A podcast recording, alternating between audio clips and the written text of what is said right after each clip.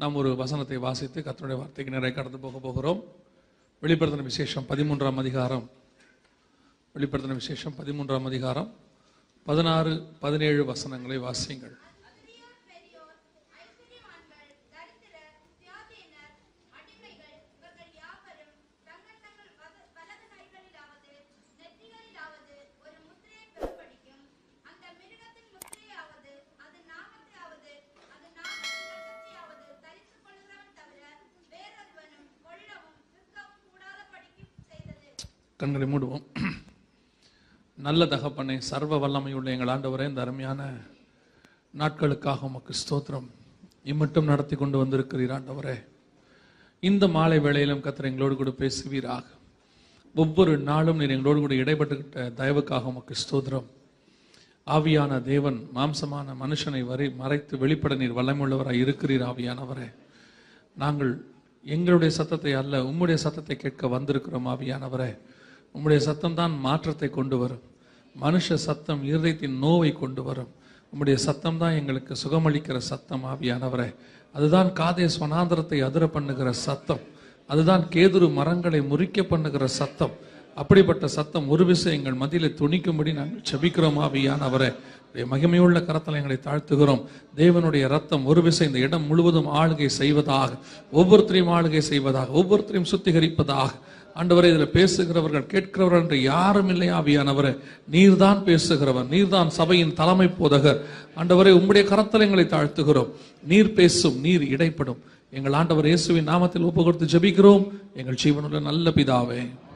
லேலூயா வெளிப்படுத்தின விசேஷம் பதிமூன்றாம் அதிகாரம் பதினாறு பதினேழு வசனங்களிலிருந்து நாம் பார்க்க போகிறோம்.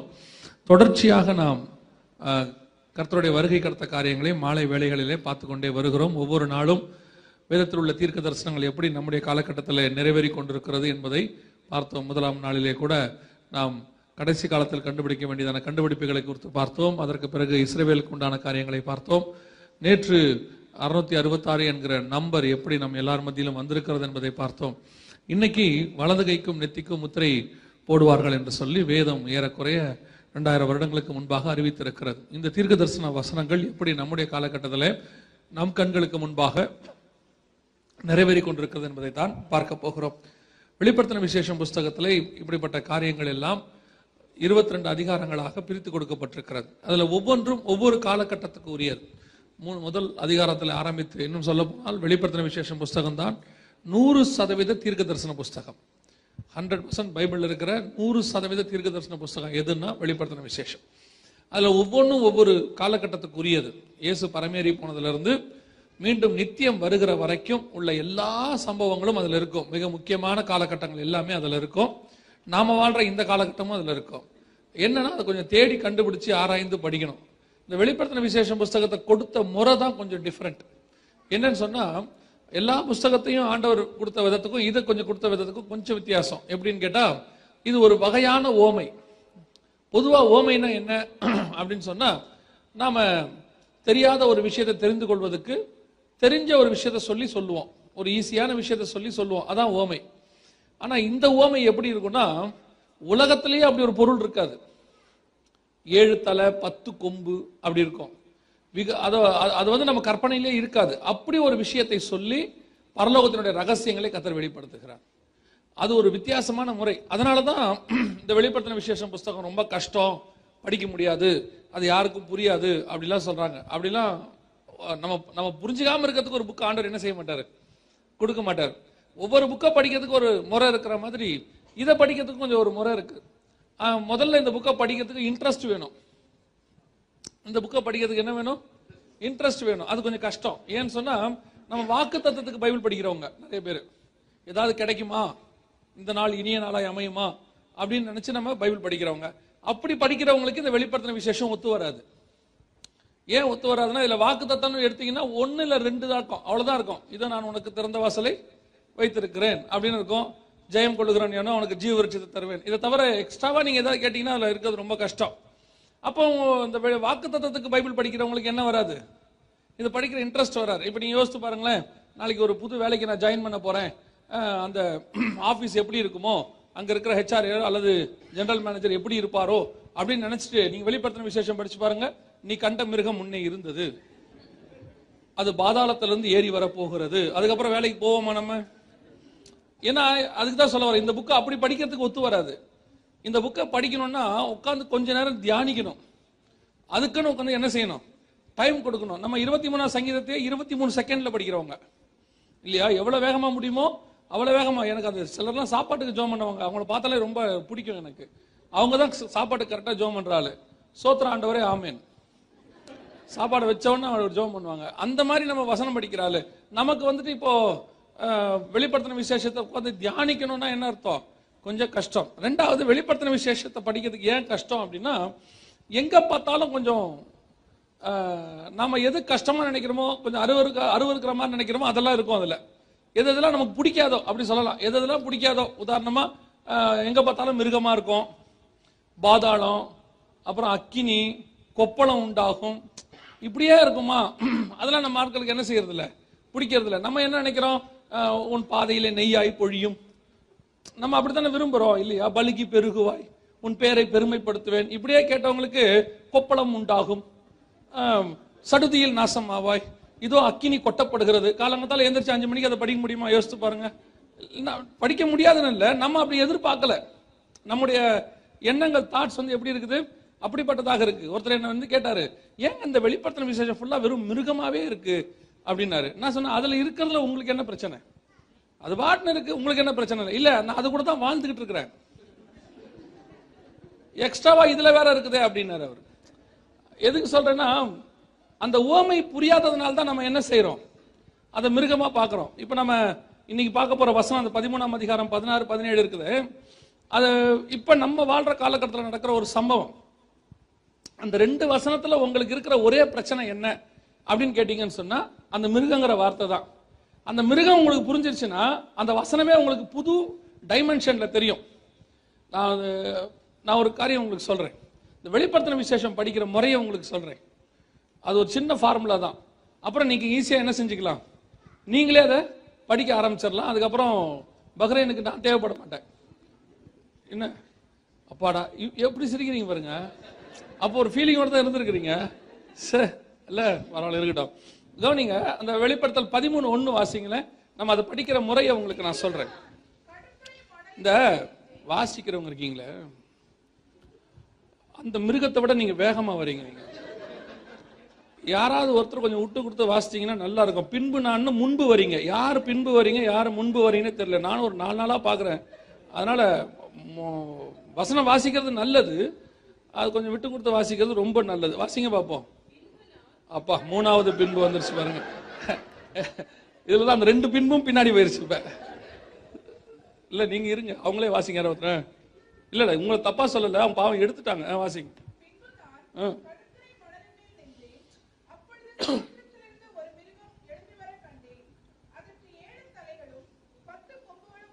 சரி கவனிங்க. இந்த வசனத்தை இப்போ எப்படி வெளிப்படுத்தின விசேஷம் படிக்கணும் அப்படின்னு எனக்கு ஆண்டவர் சொல்லி கொடுத்து நான் உங்களுக்கு சொல்லித் தரேன். இந்த முறையில படிச்சா உங்களுக்கு நிறைய சீக்ரெட்ஸ் கிடைக்கும் நிறைய விஷயங்கள் புரிஞ்சுக்கலாம். சரியா? இப்போ அந்த ஒன்றாவது வசனத்தில் வசனத்துல ஒரு அற்புதமான சீக்ரெட் இருக்கு. இப்போ நம்ம அதை படிக்க போகிறோம் ஒருவேளை நீங்கள் எழுதுறவங்க யாராவது இருந்தீங்கன்னா எழுதி கொடுங்க கொள்ளுங்க உங்களுக்கு நல்லது. எழுதுனா உங்களுக்கு நல்லது எழுதாவிட்டால் எனக்கு நல்லது. ஏன்னா திருப்பி நானே தானே வந்து சொல்லி தரணும். இல்லையா? இல்லை எழுதாம போயிட்டீங்கன்னா எழுதிட்டீங்கன்னா அப்புறம் நீங்களே பிரிச்சு படிச்சுக்கலாம். அதுக்கு தான் சொல்றேன். கவனிங்க இப்பதான் ரெண்டு நாலஞ்சு பேர் பேனாவியே தேடுறாங்க. சரி சீக்கிரம் எடுங்க. கவனிங்க பின்பு நான் கடற்கரை மணல் மேல் நின்றேன். அப்பொழுது சமுத்திரத்தில் ஒரு மிருகம் எழும்பி வர கண்டேன். அதற்கு ஏழு தலைகளும் பத்து கொம்புகளும் இருந்தன அப்படின்னு இருக்கு. இப்போ இப்படி ஒரு மிருகம் கண்டிப்பாக கிடையாது. ஏழு தலை பத்து கொம்போட ஒரு மிருகம் கிடையாது. அதுவும் சமுத்திரத்துல கண்டிப்பா கிடையவே கிடையாது. அப்ப இது இது வந்து ஒரு ஓமை. ஏதோ ஒன்று ஆண்டவர் சொல்ல விரும்புறாரு. தரிசன சீக்ரெட் நம்ம ஏற்கனவே பார்த்தோம். மத்திய பதிமூணு ஒன்பது பத்துல இதுவைகளுக்கு பின்னால் பரலோகத்தினுடைய ரகசியங்கள் இருக்குன்னு ஆண்டவர் சொல்லியிருக்கிறார். இப்ப நம்ம ஒரு ரகசியத்தை பார்க்க போறோம். பின்பு நான் கடற்கரை மணல் மேல் நின்றேன். அப்பொழுது சமுத்திரத்திலிருந்து ஒரு மிருகம் எழும்பி வர கண்டேன். சமுத்திரம் என்றால் என்ன? ஐ சமுத்திரம் என்றால் கடல். உங்க யாருக்காவது தெரியுமா? எனக்கு ஃபர்ஸ்ட் பஹ்ரைன்ல வந்து இன்னைக்கு தான் நான் கண்டுபிடிச்சேன். சமுத்திரம் என்றால் கடல். சரி. நீங்க யூ- யூ- யூகிக்க கூடாது. அது அது வெளிப்படுத்த விஷயம் அடுத்த விஷயம். யூகிக்கவே கூடாது. எல்லாத்துக்கும் வசனம் இருக்கும். இந்த யூகிக்கிறதுனால தான் பிரச்சனையே வருது. நம்மளா யூகிப்போம். இல்லையா? நம்மளா யூகிச்சு நீங்க போய் இன்டர்நெட்ல போய் பாருங்க. அந்தி கிறிஸ்து யாருன்னு பாத்தீங்கன்னா ஹிலாரி கிளின்டன்ல ஆரம்பிச்சு பின்லாடன் வரைக்கும் இருக்கும். எல்லார் பேரும் அவன் ஏன்னா அவன் கெஸ் பண்றான். இவரா இருப்பாரோ இவரா இருப்பாரோ ஜோ போப் ஜான் பால் டூவா இருப்பாரோ ஹிலாரி கிளின்டனா இருக்குமோ ஜார்ஜ் டபிள்யூ புஷ்ஷா இருப்பாரோன்னு. ஒருத்தர் வந்து என்ன கேட்டாரு அந்தி கிறிஸ்து ஆனாதா இருக்கணுமா? ஏன் பெண்ணா இருக்க கூடாதா? ஒரு ஹிலாரி கிளின்டன் தான் கேட்கிறாரு நினைச்சிட்டு நான் சொன்னேன் இல்லைங்க பைபிள்ல ஆணும் தான் இருக்கு. அவன் வருவான் போவான் இருக்கு. பெண்ணுன்னு இல்லை அப்படின்னு. ஏன் உங்களுக்கு இந்த சந்தேகம் வந்துச்சுன்னு? இல்லை என் மனைவிக்கு எல்லா குவாலிட்டியுமே இருக்கு அதுல இவங்க என்ன நினைக்கிறாங்கன்னா அஞ்சு நாளா இருந்தாலும் நம்மளை பத்தி பேசிட்டே இருக்கும் எங்ககிட்ட வந்து பேசுகிறவங்கள பத்தி மட்டும் நாங்க சொல்ல முடியும். சரி, கவனிங்க. அப்போ யூகிக்குமே யூகிக்காதீங்க. எல்லாத்துக்கும் என்ன இருக்கும்? வசனம் இருக்கும். வெளிப்படுத்தின விசேஷத்தில் சமுத்திரம் என்றால் என்ன? ஜனங்கள். வெளிப்படுத்தின விசேஷம் பதினேழாம் அதிகாரம் பதினைந்தாவது வசன வாசிங்க வெளிப்பாடு பதினேழு பதினைந்து. ஆ.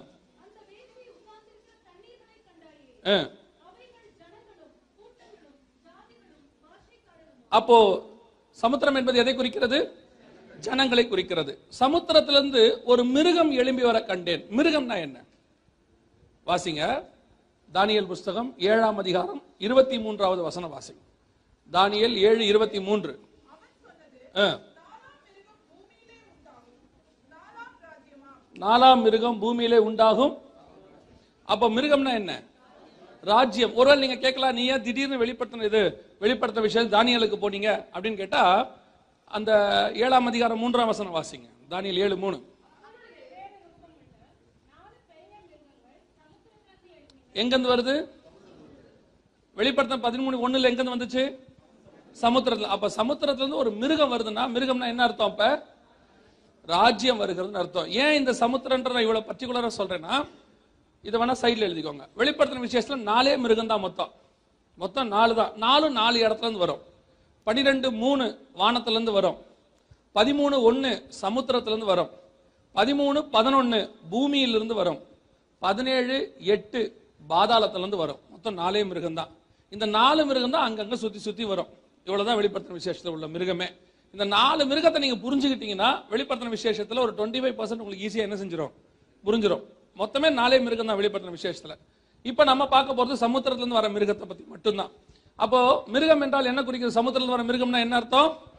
ஒரு ராஜ்யத்தை குறிக்கிறது. அதையும் எழுதிக் கொள்ளுங்க.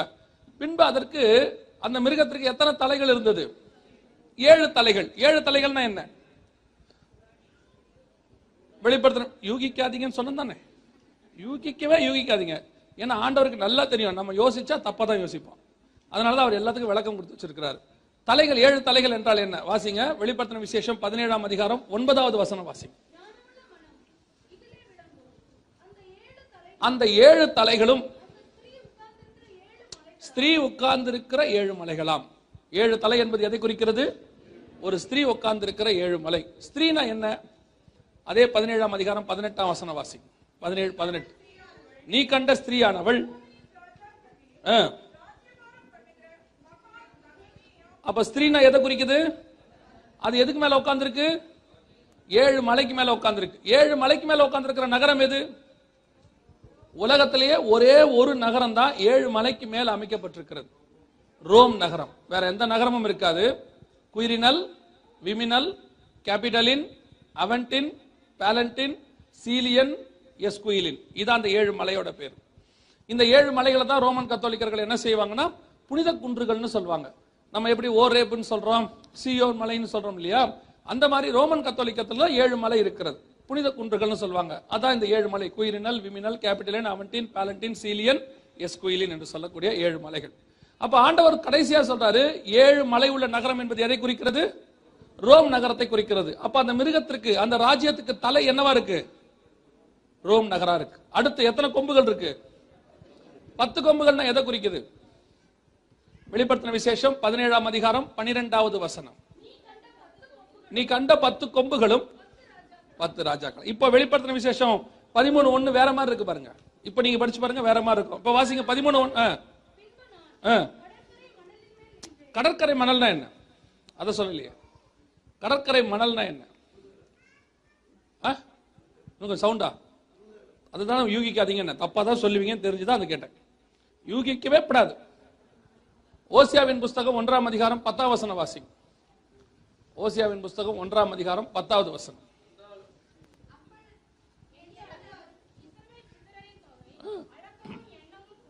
ம். அப்ப கடற்கரை மணல்னா யாரு? இஸ்ரவேல் புத்திரரை குறிக்கும். இப்ப பதிமூணு ஒண்ணு வாசிங்க பார்ப்போம் இஸ்ரவேல் மத்தியிலே நின்றேன். அப்பொழுது ஜனங்கள் மத்தியிலிருந்து ஒரு ராஜ்யம் எழும்பி வர கண்டேன். அதற்கு ரோம் தலைமையாகவும் பத்து ராஜாக்களும் இருந்தார்கள். இதுதான் அது பின்னாடி இருக்கிற சீக்ரெட் இந்த மாதிரி தான் ஒவ்வொரு வசனத்துக்கு பின்னாடியும் இருக்கும். அடுத்த வசனத்தை வாசிச்சீங்கன்னா அது பார்வைக்கு சிறுத்தையை போல இருந்தது அதற்கு சிங்கத்தை போல வாய் இருந்தது அதற்கு வந்து கரடியின் போல கால்கள் இருந்தது வலு சர்ப்பத்தை போல பேசினது இது ஒவ்வொன்றுக்கு பின்னாடி ஒரு விளக்கம் இருக்கு. இதை எல்லாத்தையும் எடுத்து சேர்த்தீங்கன்னா அங்க ஒரு ரகசியம் கிடைக்கும். அப்போ வெளிப்படுத்துற விசேஷம் படிக்கிற முறை இதுதான். அப்ப இதுக்கு கண்டிப்பா என்ன வேணும் நமக்கு? பொறுமை வேணும் டைம் வேணும். காப்பிக்கு முன்னாடி பைபிள் படிச்சா படிக்க முடியாது. சிலர்லாம் காப்பி குடிக்கிறதுக்காகவே பைபிள் படிப்பான். வேக வேகமாக ஏன்னா வீட்டில் சொல்லியிருப்பாங்க பைபிள் படிச்சா தான் காப்பி குடிக்கணும்னு. அப்ப நல்லா கவனிச்சுக்கொள்ளுங்க. ஒவ்வொரு வசனத்துக்கு முன்னாடி இப்படிப்பட்ட சீக்கிரட் இருக்கு. இப்படிதான் நீங்க படிக்கணும். படிச்சீங்கன்னா நிறைய விஷயங்கள் உங்களுக்கு கிடைக்கும். முக்கியமா யூகிக்காதீங்க. இப்ப நாம என்ன பார்க்க போறோம்? அந்த மிருகத்தை பத்தி பார்க்க போறோம். மிருகத்தின் முத்திரையை பத்தி நம்ம பார்க்க போறோம். வெளிப்படுத்தல் பதிமூணு பதினேழை வாசிங்க பார்ப்போம் பதிமூணு பதினேழு. மிருகம்னா என்ன? ராஜ்யம். ராஜ்யம்னா அரசாங்கம் கவர்மெண்ட் என்னாச்சு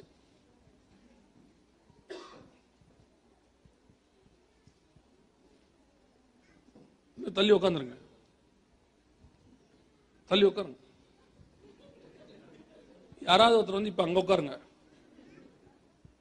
தயவு செய்து யாராவது ஒருத்தர் வந்து அங்க உட்காருங்க தமிழே தெரியல யாருக்கும் யாராவது ஒருத்தர் அந்த சீட்ல உட்காருங்க தயவு செய்து வாங்க இனிமேட்டு யாரையும் ஃப்ரெண்ட்ல விடாதீங்க ஃபில் ஆயிடுச்சு பாடத்துக்கு நடு நடுவில் வந்துட்டே இருந்தீங்கன்னா பாடம் டிஸ்டர்பன்ஸ் ஆகும். அதுக்கு தான் வேற ஒன்றும் இல்லை. இப்போ வெளிப்படுத்தல் பதிமூணு பதினேழு வாசிங்க பார்ப்போம். அப்ப மிருகம்னா என்ன? ராஜ்யம். அந்த ராஜ்யத்தின் அரசாங்கத்தின் அந்த கவர்மெண்டின் முத்திரையாவது அதன் பெயரையாவது லக்கத்தையாவது. லக்கையாவது இல்ல. லக்கத்தை. லக்கத்தையாவது பெற்றுக்கொள்ளுகிறவன் தவிர வேறு ஒருவனும் வாங்கவும் விற்கவும் ஆண்டவர் எழுதியிருக்கிறார் பாருங்க. ஆயிரத்தி தொள்ளாயிரம் வருஷத்துக்கு முன்னாடி. கடைசி காலத்துல ஒரு அரசாங்கத்தின் முத்திரை அதனுடைய பெயர் அதனுடைய நம்பர் இலக்கம். இதை பெற்றுக்கொண்டால் தான் எதையும் வாங்கவும் முடியும் விற்கவும் முடியும். அதையும் எங்க போடுவாங்கன்னா வலது கையிலாவது நெற்றியிலாவது போடுவாங்கன்ற அந்த பதிமூணாம் அதிகாரம் ஒன்றாம் வசனத்துல சொன்ன ஒரு சீக்ரெட் பார்த்தோம்ல? அந்த சீக்ரெட்னா என்ன? கடைசி காலத்துல ஒரு கிங்டம் வரும். அந்த கிங்டம்க்கு ரோம் நகரம் தலைமையா இருக்கும். அதோட பத்து நாடுகள் பத்து ராஜாக்கள் இருப்பார்கள். இப்ப அதுதான் யூரோப்பியன் யூனியன்ல வெஸ்டர்ன் யூரோப்பியன் யூனியன் பத்து நாடுகள் கூட்டமைப்பு உருவாகியிருக்கு அதுல ரோம் இத்தாலியும் இருக்கிறது. அதுதான் கடைசியில் ஆளுகைக்கு வரப்போகிறது என்பதை ஏற்கனவே நம்முடைய ஆண்டவர் தெளிவாக சொல்லி வச்சிருக்கிறார். இப்ப அவங்க கொண்டு வர போற மிக முக்கியமான ஒரு டெக்னாலஜியை குறித்து தான் அந்த பதிமூணு பதினாறு பதினேழுல சொல்லப்பட்டிருக்கு. என்ன சொல்லப்பட்டிருக்கு? ஒரு மிருகத்தின் அரசாங்கத்தின் முத்திரை நாமம் இலக்கம் பெயர் நம்பர் இது இருந்தால் தான் எதையும் வாங்கவும் முடியும் விற்கவும் முடியும். அந்த நம்பரை புத்தியுடையவன் கணக்கு பார்க்க கடவன். அது என்ன நம்பரா இருக்கு? அறுநூற்றி அறுபத்தி ஆறு. இதை பத்தி நிறைய விஷயங்கள் நேற்று நம்ம பார்த்துட்டோம்.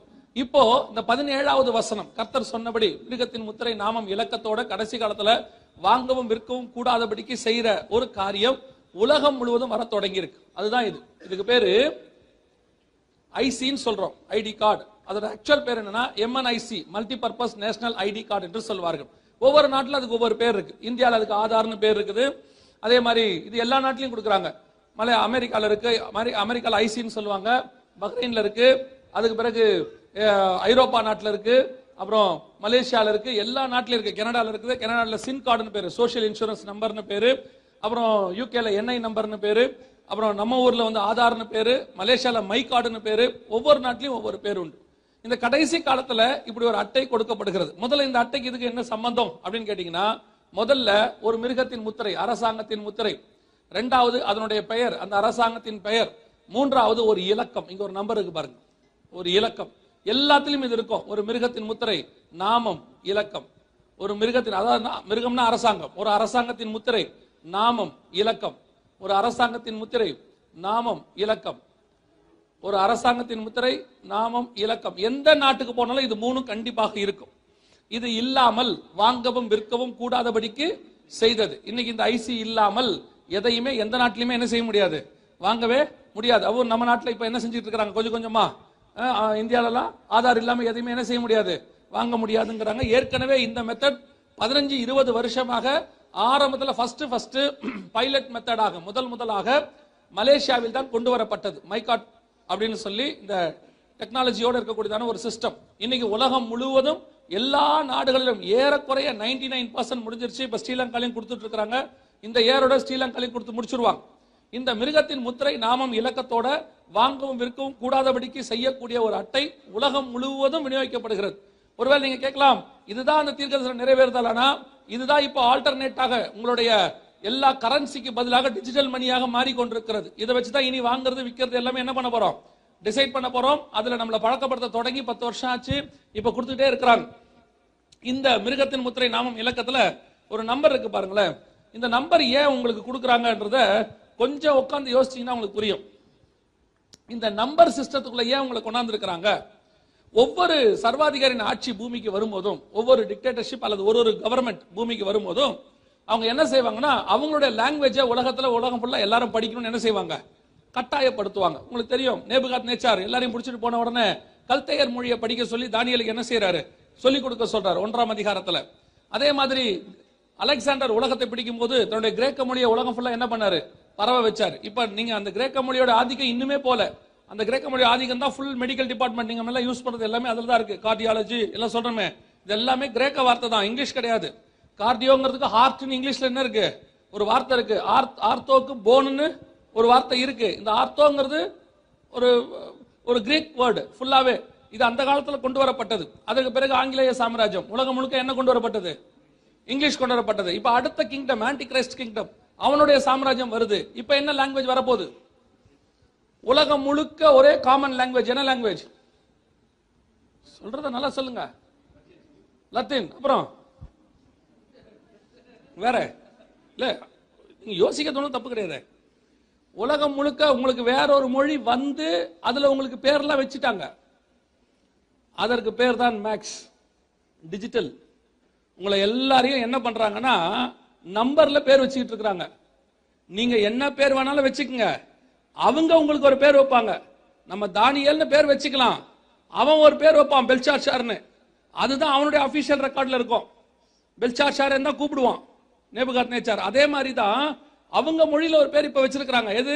டிஜிட்டல் டிஜிட்டல் நேம் உலகம் முழுக்க எல்லாருக்கும் நம்பர் இந்த நம்பர் வைக்கிறதுக்கு நிறைய காரணங்கள் இருக்கு. அதுல ஒண்ணு இந்த நம்பர் என்பது காமன் உலகம் ஃபுல்லா எந்த லாங்குவேஜ் காரணம் படிக்கலாம். இப்போ நீங்க நம்மளுடைய பேரையே தமிழ்லையோ மலையாளத்திலேயோ இந்திலயோ எழுதுனா அந்தந்த மொழிக்காரங்க தானே என்ன செய்ய முடியும். படிக்க முடியும். ஆனா உங்களுக்கு நம்பர் கொடுத்தாச்சுன்னா உலகத்தில் இருக்கிற எந்த மொழிக்காரனும் என்ன செய்யலாம்? அதை படிக்க முடியும். ஏன்னா அது காமன் லாங்குவேஜ் இங்கிலீஷ் காமன் கிடையாது. நம்பர் தான் காமன் டிஜிட்டல்னு இன்னைக்கு சொல்றோம். நம்பர் தான் காமன் நியூமரிக் ரெண்டாவது இந்த நம்பர் சிஸ்டத்துக்கு ஏன் கொண்டு வந்திருக்கிறாங்க? அப்படின்னு கொண்டு வந்தா இந்த நம்பர்ல தான் அறுநூத்தி அறுபத்தாறு கொண்டு வர முடியும். உதாரணமா உங்க எல்லாருக்கும் நம்ம எல்லாருக்குமே பதினாறு இலக்க நம்பர் கொடுத்துட்டு இருக்கிறாங்க. பதினாறு இலக்க நம்பர் தான் உங்களுடைய ஏடிஎம் கார்டை பாருங்க. உங்க டெபிட் கார்டு கிரெடிட் கார்டு எதோ உங்களுடைய ஐசி கார்டு அதாவது இந்தியாவோட இருக்கிற ஐசி கார்டு எதை வேணா பாருங்க. பதினாறு இலக்கத்தில் நம்பர் கொடுத்துக்கிட்டே இருக்கிறாங்க. ஒருவேளை இல்லைன்னா கொடுப்பாங்க இனிமேட் இந்தியாவில் ஆதார் அட்டை கொடுக்கும்போது பன்னெண்டு இலக்கத்தில் தான் கொடுத்தாங்க. அப்பவே நாங்கள் எங்களுடைய பத்திரிகையில் எழுதணும். பன்னெண்டு இலக்கத்தில் கொடுக்கக்கூடாது. எத்தனை இலக்கத்தில் கொடுக்கணும்? பதினாறில் கொடுக்கணும். ஏன் பதினாறில் கொடுக்கணும்னா உங்களுக்கு பதினாறு இலக்கம் கம்ப்யூட்டருக்கு ரெண்டு இலக்கம் கொடுப்பாங்க. அவங்களுக்கு கம்ப்யூட்டர் ஸ்டோர் பண்ணுறதுக்கு அதோடைய ஐடிக்கு ரெண்டு நம்பர் கொடுப்பாங்க. மொத்தம் பதினெட்டு இலக்கம். இந்த பதினெட்டு இலக்கத்தை தான் மூணு ஆறாக பிரிப்பார்கள். ஆறு ஆறு ஆறாக. இப்போ நீங்கள் வச்சிருக்கிற எல்லாமே இந்த மூணு கேட்டகரியில் இருக்கும். கொஞ்சம் நீங்க உட்காந்து யோசிச்சு பார்த்தா தெரியும். உங்களுடைய செல்போன் நம்பர் இருக்கு இல்லையா? அதுவே மூணு கேட்டகரி இருக்கும். ஒன்னு இன்டர்நேஷனல் கோட் அப்படின்னு சொல்லுவாங்க. இன்னொன்று நெட்வொர்க் கோட் மூணாவது கஸ்டமர் கோட் இது மூணு அந்த நம்பருக்குள்ள இருக்கும். இப்போ உங்களுக்கு ஆதார் நம்பர் பன்னெண்டு இலக்கத்தில் இருந்துச்சு. நாங்கள் அப்பவே சொன்னோம். ரெண்டாயிரத்தி எட்டில் கொடுக்கும் போதே சொன்னோம். இது ரெண்டு பதினாறு இலக்கத்துக்கு வரணும். பன்னெண்டு இலக்கத்தில் இருந்தால் சரி வராது. பதினாறு இலக்கத்துக்கு வந்தால் தான் அறுநூத்தி அறுபத்தாறு வரணும்னு. இப்போ அரசாங்கம் பதினாறு இலக்கத்தை கொடுத்துருச்சு. இந்த வருஷத்துல போன வருஷத்துல இருந்து ஆதார் நம்பர் பன்னெண்டு இலக்கம் கிடையாது. பதினாறு இலக்கம். அவங்களே மாத்திட்டாங்க. அதாவது உங்களுடைய ஏடிஎம் நம்பருக்கு மாதிரி உங்களுடைய டெபிட் கார்டு கிரெடிட் கார்டு மாதிரியே இந்த நம்பரையும் என்ன செஞ்சுட்டாங்க? மாத்தியாச்சு. இன்னும் ஒரு நம்பர் மாறும். வேர்ல்டு வைடு மாறும். எல்லா நாட்டிலையும் மாறும். என்ன மாறும்னா செல்போன் நம்பர் இப்போ செல்போன் நம்பர் பொதுவாக நமக்கு இந்த காமனாக உலகம் ஃபுல்லாக இருக்கிற செல்போன் நம்பர் எத்தனை டிஜிட் இருக்குது? பத்து டிஜிட் இருக்கும். பொதுவாக எல்லா நாடுகள்லையும் பத்து இருக்கும். ஆக்சுவலாக பத்து இல்லை பதினாலு. அதாவது கண்ட்ரி கோடோட சேர்த்து நீங்க பாத்தீங்கன்னா பிளஸ் நைன் ஒன் நம்ம இந்தியாவில் இருக்கோம். அந்த ஜீரோ ஜீரோ நைன் ஒன் மொத்தம் பதினாலு இருக்கும். ஆனா உலகம் ஃபுல்லா இந்த இலக்கத்தை பதினாறு இலக்கமா மாத்துவாங்க. இந்த பதினாறு இலக்கமா வரும்போது காமனைஸ் இப்படி நடக்குமான்னு கேட்டீங்கன்னா இப்படித்தான் இது நடக்குமான்னு கேட்டாங்க. கண்டிப்பாக நடக்கும். பதினாறு இலக்கத்தில் உங்கள் செல்போன் நம்பர் மாறும். இன்னைக்கு டேட் போட்டோம்னா எழுதிக்கோங்க. இது ப்ராஃபஸிலாம் கிடையாது.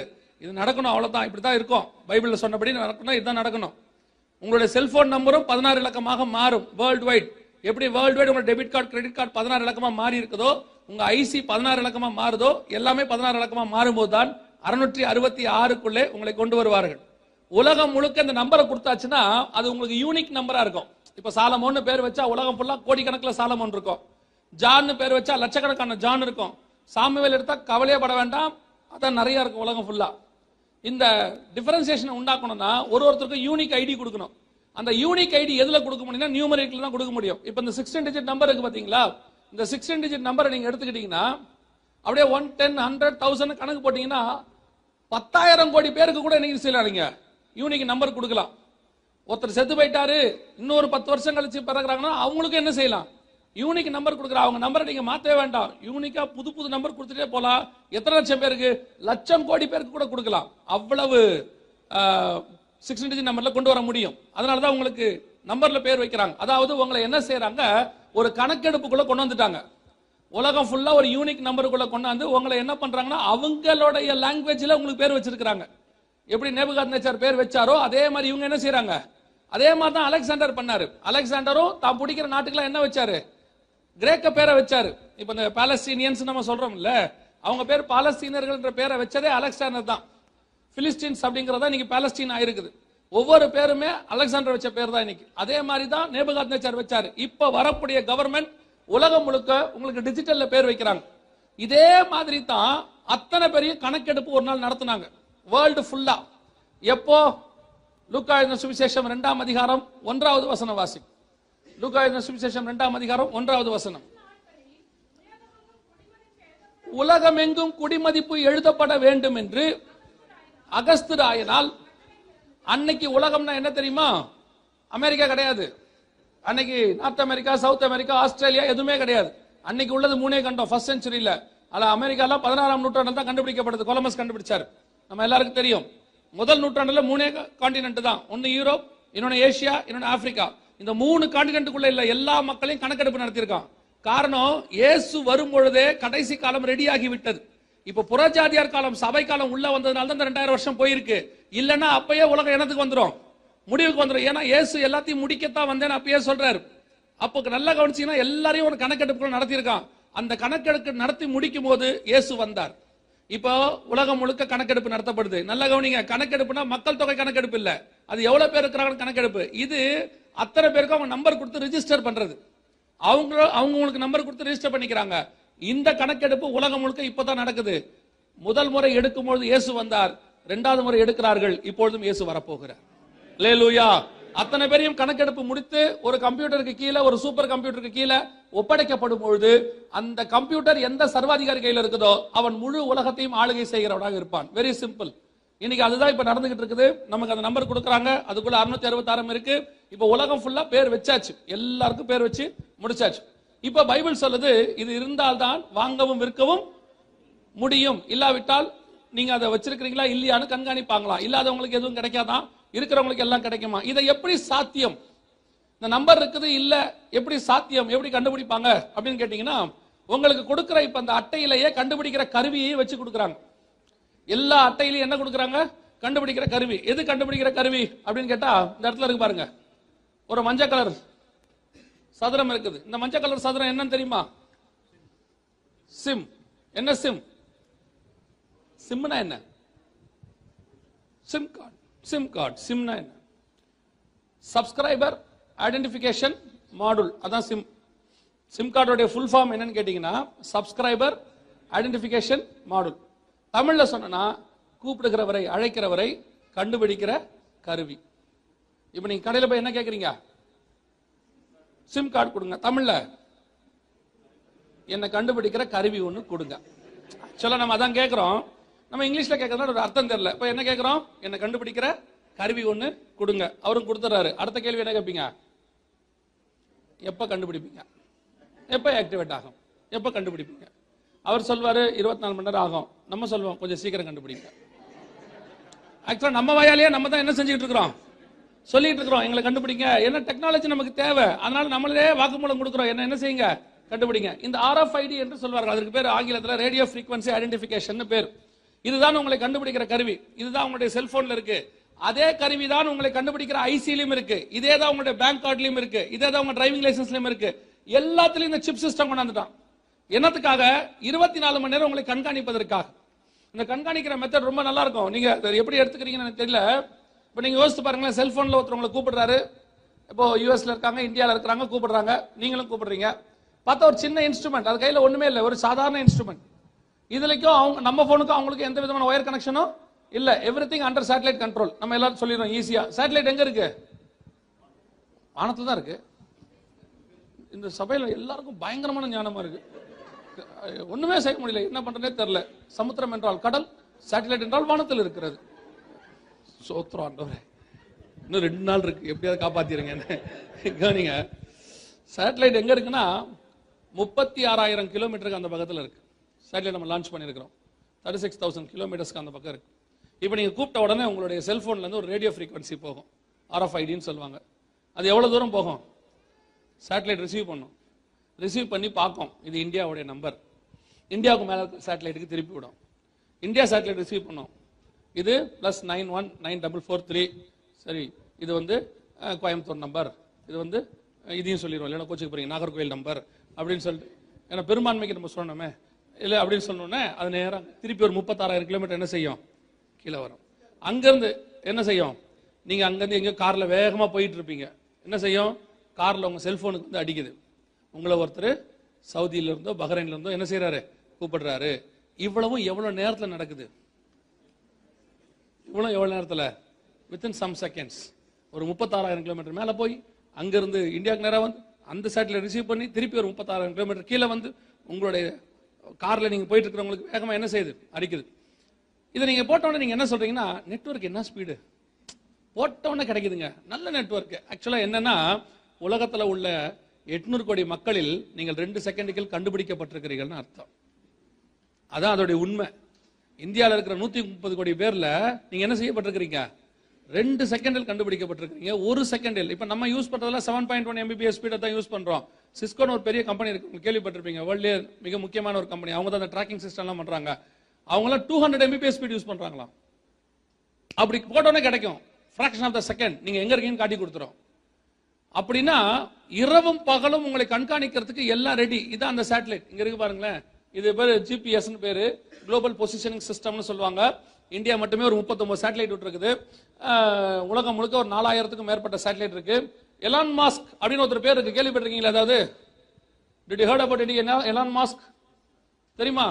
பேடிஎம்மோட ஆரம்பத்தில் பேடிஎம் கூட இருந்தாரு. இப்போ அவர் தனியாக பண்ணுறாரு தெரியுமா? தெரியாதா? ஒன்று இப்படி இல்லை இப்படி. டக்குன்னு முடிச்சா நம்ம அடுத்து வேலைக்கு போகலாம் பாருங்களேன். ஏன்னா நீங்க தெரிஞ்ச மாதிரியே உட்காந்துருக்கீங்களா உங்களுக்கு தெரியுதா தெரியலையா தெரியல. தெரியுமா தெரியாதா? தெரியாது. எலான் மாஸ் அடுத்த ஆன்டி கிரைஸ்டா இருப்பாரோடு நம்பக்கூடிய அளவுக்கு அறிவுபூர்வமான ஒரு மனுஷன். அவருடைய ட்ரீம் ப்ராஜெக்ட் என்ன தெரியுமா? நாலாயிரம் சேட்டலைட்டை விட்டு free internet all over the world all over the world free internet no incoming charges எதுவுமே கிடையாது. பா சூப்பர்ல ஆமாவா இல்லையா? சீக்கிரம் சொல்லுங்க. ஆ ஃப்ரீன்னு ஒன்று பாருங்க. உலகத்துல எதுவுமே ஃப்ரீ கிடையாது. அதுக்கு ஏதோ ஒரு விலை கிரயத்தை நீங்கள் கண்டிப்பாக செலுத்த வேண்டும். உலகத்துல ஃப்ரீங்கிறது ஒன்னே ஒண்ணுதான். இயேசுவின் ரத்தத்தாலே கிடைக்கிற ரட்சிப்பு மட்டுமே.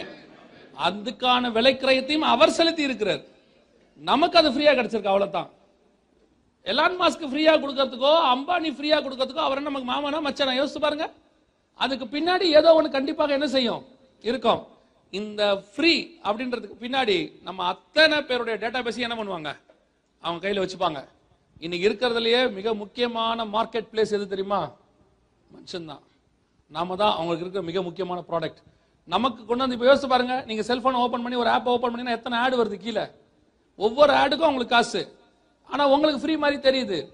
இதுக்கு பின்னாடி ஒரு பெரிய பிசினஸ் இருக்கு. உங்களை மொத்தம் என்ன மாத்- என்னாச்சு?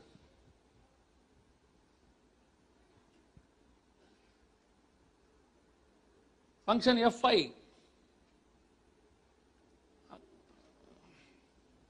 கவனிங்க இந்த மாதிரி இதான் அந்த சிஸ்டம் இப்போ என்ன செய்யறாங்கன்னா நம்மளை இருபத்தி நாலு மணி நேரம் கண்காணிக்கிறதுக்கு தேவையான வேர்ல்டு வைட் மொத்தம் இப்பவே நாலாயிரம் சேட்டலைட் மேல இருக்கு இன்னும் விட போறாங்க.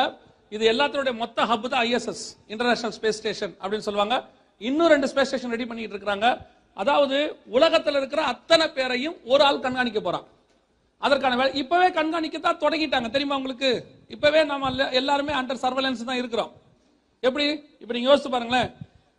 இந்தியாவில் நான் சொல்றது எல்லா நாட்டுக்கும் பொருந்தும். உங்களுக்கு புரியுன்றதுக்காக இந்தியாவில் சொல்றேன். இல்லைன்னா இப்படி வச்சுக்கலாம். எனக்கு தெரியுன்றதுனால இந்தியாவை பத்தி சொல்றேன். கவனிங்க. இப்போ நீங்க அப்படியே கர்நாடகாக்குள்ள போறீங்க. தமிழ்நாட்டில இருந்து ஒரு எஸ்எம்எஸ் ஒன்று வருது தெரியுமா?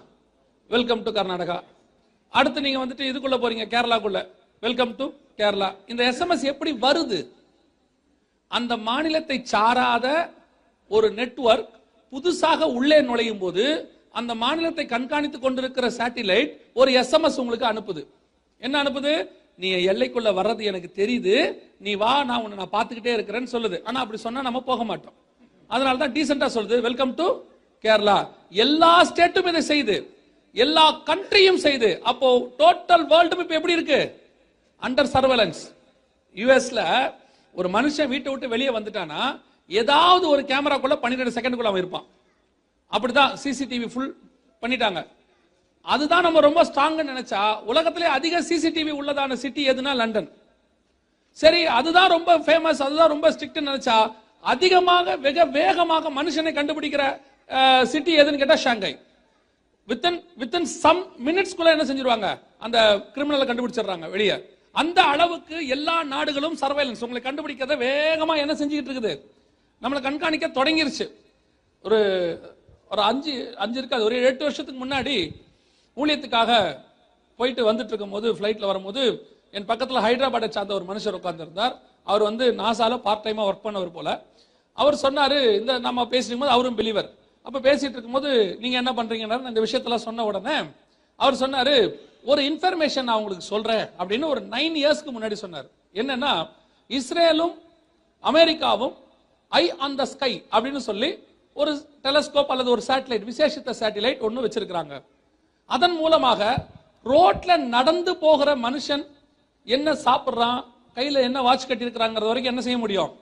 க்ளோஸா வாட்ச் பண்ண முடியும் அப்படின்னு ஒரு நைன் டு டென் இயர்ஸ்க்கு முன்னாடி ஒருத்தர் என்கிட்ட சொன்னார். எனக்கு வந்து அப்ப நம்புறது கஷ்டமா இருந்துச்சு. ஆனா அவர் சொன்னது பிலீவர் இருக்க வாய்ப்பு இருக்குன்னு மட்டும் வச்சுக்கிட்டா ஆனால் நான் பார்க்கல நான் நம்பல.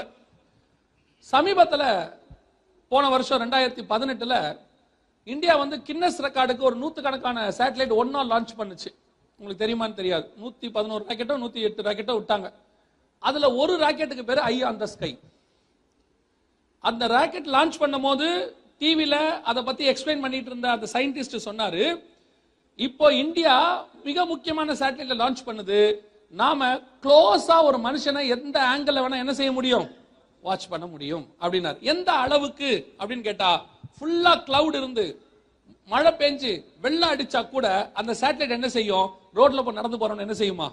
கண்காணிக்குமா. இதை அவங்க சொன்னபோது நான் அதை கேட்டேன் ஆனா சமீபத்துல ஷாங்காயில இருக்கக்கூடியதான ஒரு வீடியோவை சைனீஸ் கவர்மெண்ட் வெளியிட்டுச்சு.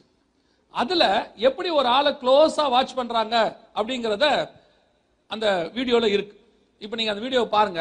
இப்படித்தான் நம்மளை வாட்ச் பண்றாங்க. இப்பதான் இதான் நடக்குது. ஆனா இது அஞ்சு வருஷத்துக்கு முன்னாடி வந்த வீடியோனா உங்க கார் என்ன பண்ணுதுங்கிறது எங்க இருக்குன்றதை இப்படி கொண்டாந்து காட்டிடும் அந்த சிட்டிக்குள்ள உங்க நம்பரை போட்டா அடுத்து உங்க ஆதார் நம்பரை போட்டா நீங்க எங்க இருக்கிறீங்கன்னு கொண்டு வந்து காட்டி கொடுத்துரும். அவ்வளவுதான்.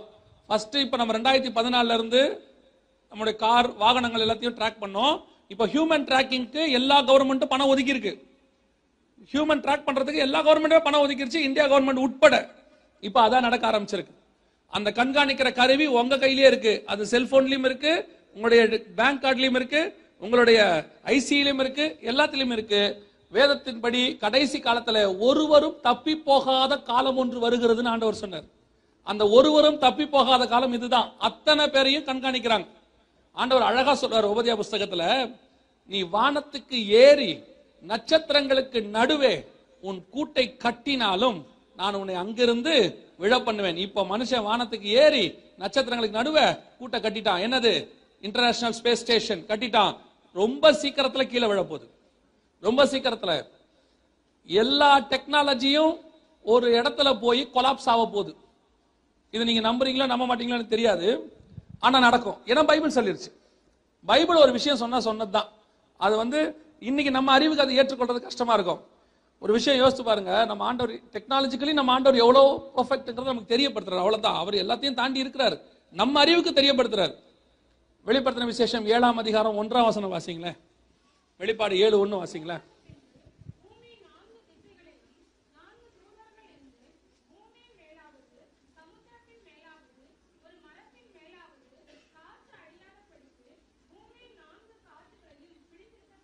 நல்லா கவனிங்க. எதுக்காக பிடிச்சிருக்கிறாருன்னு கீழே இருக்கு. ஒவ்வொருத்தரையும் முத்திரை போடுறாரு நாலாவது வசனத்துல. அதாவது வேர்ல்டே முழுக்க முழுக்க அந்திகிறிஸ்து ஆட்சி கிட்ட வருது. அந்திகிறிஸ்து ஆட்சி கிட்ட வரும் பொழுது இவர் குறிப்பிட்ட ஒரு ஒரு லட்சத்தி நாற்பத்தி நாலாயிரம் பேரை பூமியில பாதுகாக்கிறார் இஸ்ரேவேல் கோத்திரத்துல. அந்திகிறிஸ்துவுக்கு தெரியாம. அந்த தெரியாம பாதுகாக்கிறதுக்கு அவங்கள ஒரு இடத்துக்கு கூட்டிட்டு போறாரு. வனாந்திரத்திலே அவர்களை பாதுகாப்பான இடத்துக்கு கொண்டு போறாருன்னு பன்னெண்டாம் அதிகாரத்தில் இருக்கு. அந்த கொண்டு போகிற வரைக்கும் இவங்களை அவன் கண்டுபிடிக்க கூடாது. அதனால கத்தர் என்ன செய்யறாரு பூமியின் நான்கு காற்றுகளையும் பிடித்திருக்க கண்டேன். ஏன் காத்த பிடிக்கிறாங்க? ஆயிரத்தி தொள்ளாயிரம் வருஷத்துக்கு முன்னாடி இருக்கு பைபிள்ல. ஏன் காத்த பிடிக்கிறாங்க தெரியுதா? முத் பின்னாடி கீழே இருக்கு. முத்திரை போடும் அளவும் பூமி மேல் சேதப்படுத்தாதபடிக்கு நாலு காற்றையும் பிடி. காரணம் என்ன தெரியுமா? இன்னைக்கு இருக்கிற மொத்த டெக்னாலஜியும் காத்த நம்பி தான் இருக்கு. நீங்க அனுப்புற மொத்த சேட்டிலைட் நீங்க அனுப்புற டேட்டாஸ் நீங்க அனுப்புற எஸ்எம்எஸ் வாட்ஸ்அப் இன்டர்நெட் எல்லாமே எதை நம்பி இருக்குது? காற்றை நம்பி இருக்கு. காத்த பிடிச்சாச்சுன்னு வச்சுங்க ஒரு இன்ஃபர்மேஷன் டிராவல் ஆகாது. ஒரு டேட்டாஸும் டிராவல் ஆகாது.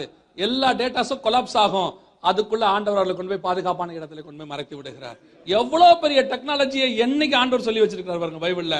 இந்த தேவன் நம்முடைய தேவனாக இருக்கிறார் லேலூயா அவருடைய ஞானம் அளவிட முடியாதது. இன்னைக்கு இருக்கிறவங்க கொஞ்சம் ஒரு டிகிரி முடிச்சிட்டு இல்ல ஒரு ரெண்டு டிகிரி முடிச்ச உடனே தானா ரெண்டு கொம்பு வருது தெரியுமா? நான் யார் தெரியுமா? என் குடும்பத்திலே அதிகமாக படித்தது நான் தான் அப்படிம்பா. இல்லையா? நான் சொல்கிறேன் படிப்பறிவில்லாத பேதுருவை கொண்டு எழுதின நிருபம் ஒன்று இருக்கு. அவர் சொல்றாரு படிப்பறிவு இல்லாதவன் அதுல பேதுரு ஒன்று எழுதியிருக்கிறாரு. பூமியானது ஜலத்தினால் உண்டாகி ஜலத்தினால் நிலை கொண்டிருக்கிறது போல இன்னைய வரைக்கும் நாசா விஞ்ஞானிகளுக்கு அதுதான் ஆதார வசனம். பூமியில தண்ணி இருக்குதா? எல்லா கிரகத்திலையும் தண்ணி இருக்குதா? தண்ணி இருக்குதான்னு தேடுறானே அதுக்கு ஆதார வசனமே எதுதான்? இதுதான் படிப்பறிவில்லாத மீனவர் எழுதின வசனத்தையே நாசா ஆராயுதுன்னா ஆண்டவர் ஒன்று சொன்னார்னா அது எப்படி இருக்கும்? யோசித்து பாருங்க. அதுக்கு தான் நான் சொல்லுவேன் எனக்கு இருக்க யங்ஸ்டர்ஸ்லாம் ஏதோ ரெண்டு டிகிரி ஒரு டிகிரி படிச்சு முடிச்ச உடனே கொம்பு முளைச்சிட்டு மனிதன் குரங்கிலிருந்து வந்தான். தெரியுமா? எவால்வேஷன் தீரியை பத்தி உங்களுக்கு தெரியுமான்பீங்க நான் சொல்றேன் மனுஷன் குரங்கிலிருந்து வந்தான் அந்த டெக்னாலஜி அந்த ஆராய்ச்சிக்குள்ள எல்லாம் போய் மண்டையை குழப்பிடாதிய தேவ சாயலாய் மனுஷனை படைத்தார். அவ்வளவுதான். இந்த டெக்னாலஜி எல்லாம் ஒரு காலத்துல உங்களை ஏமாத்தோம். உங்களை ஏமாத்தாத ஒரு ஆண்டவர் நம்முடைய ஆண்டவர் ஒருவர் மாத்திரமே.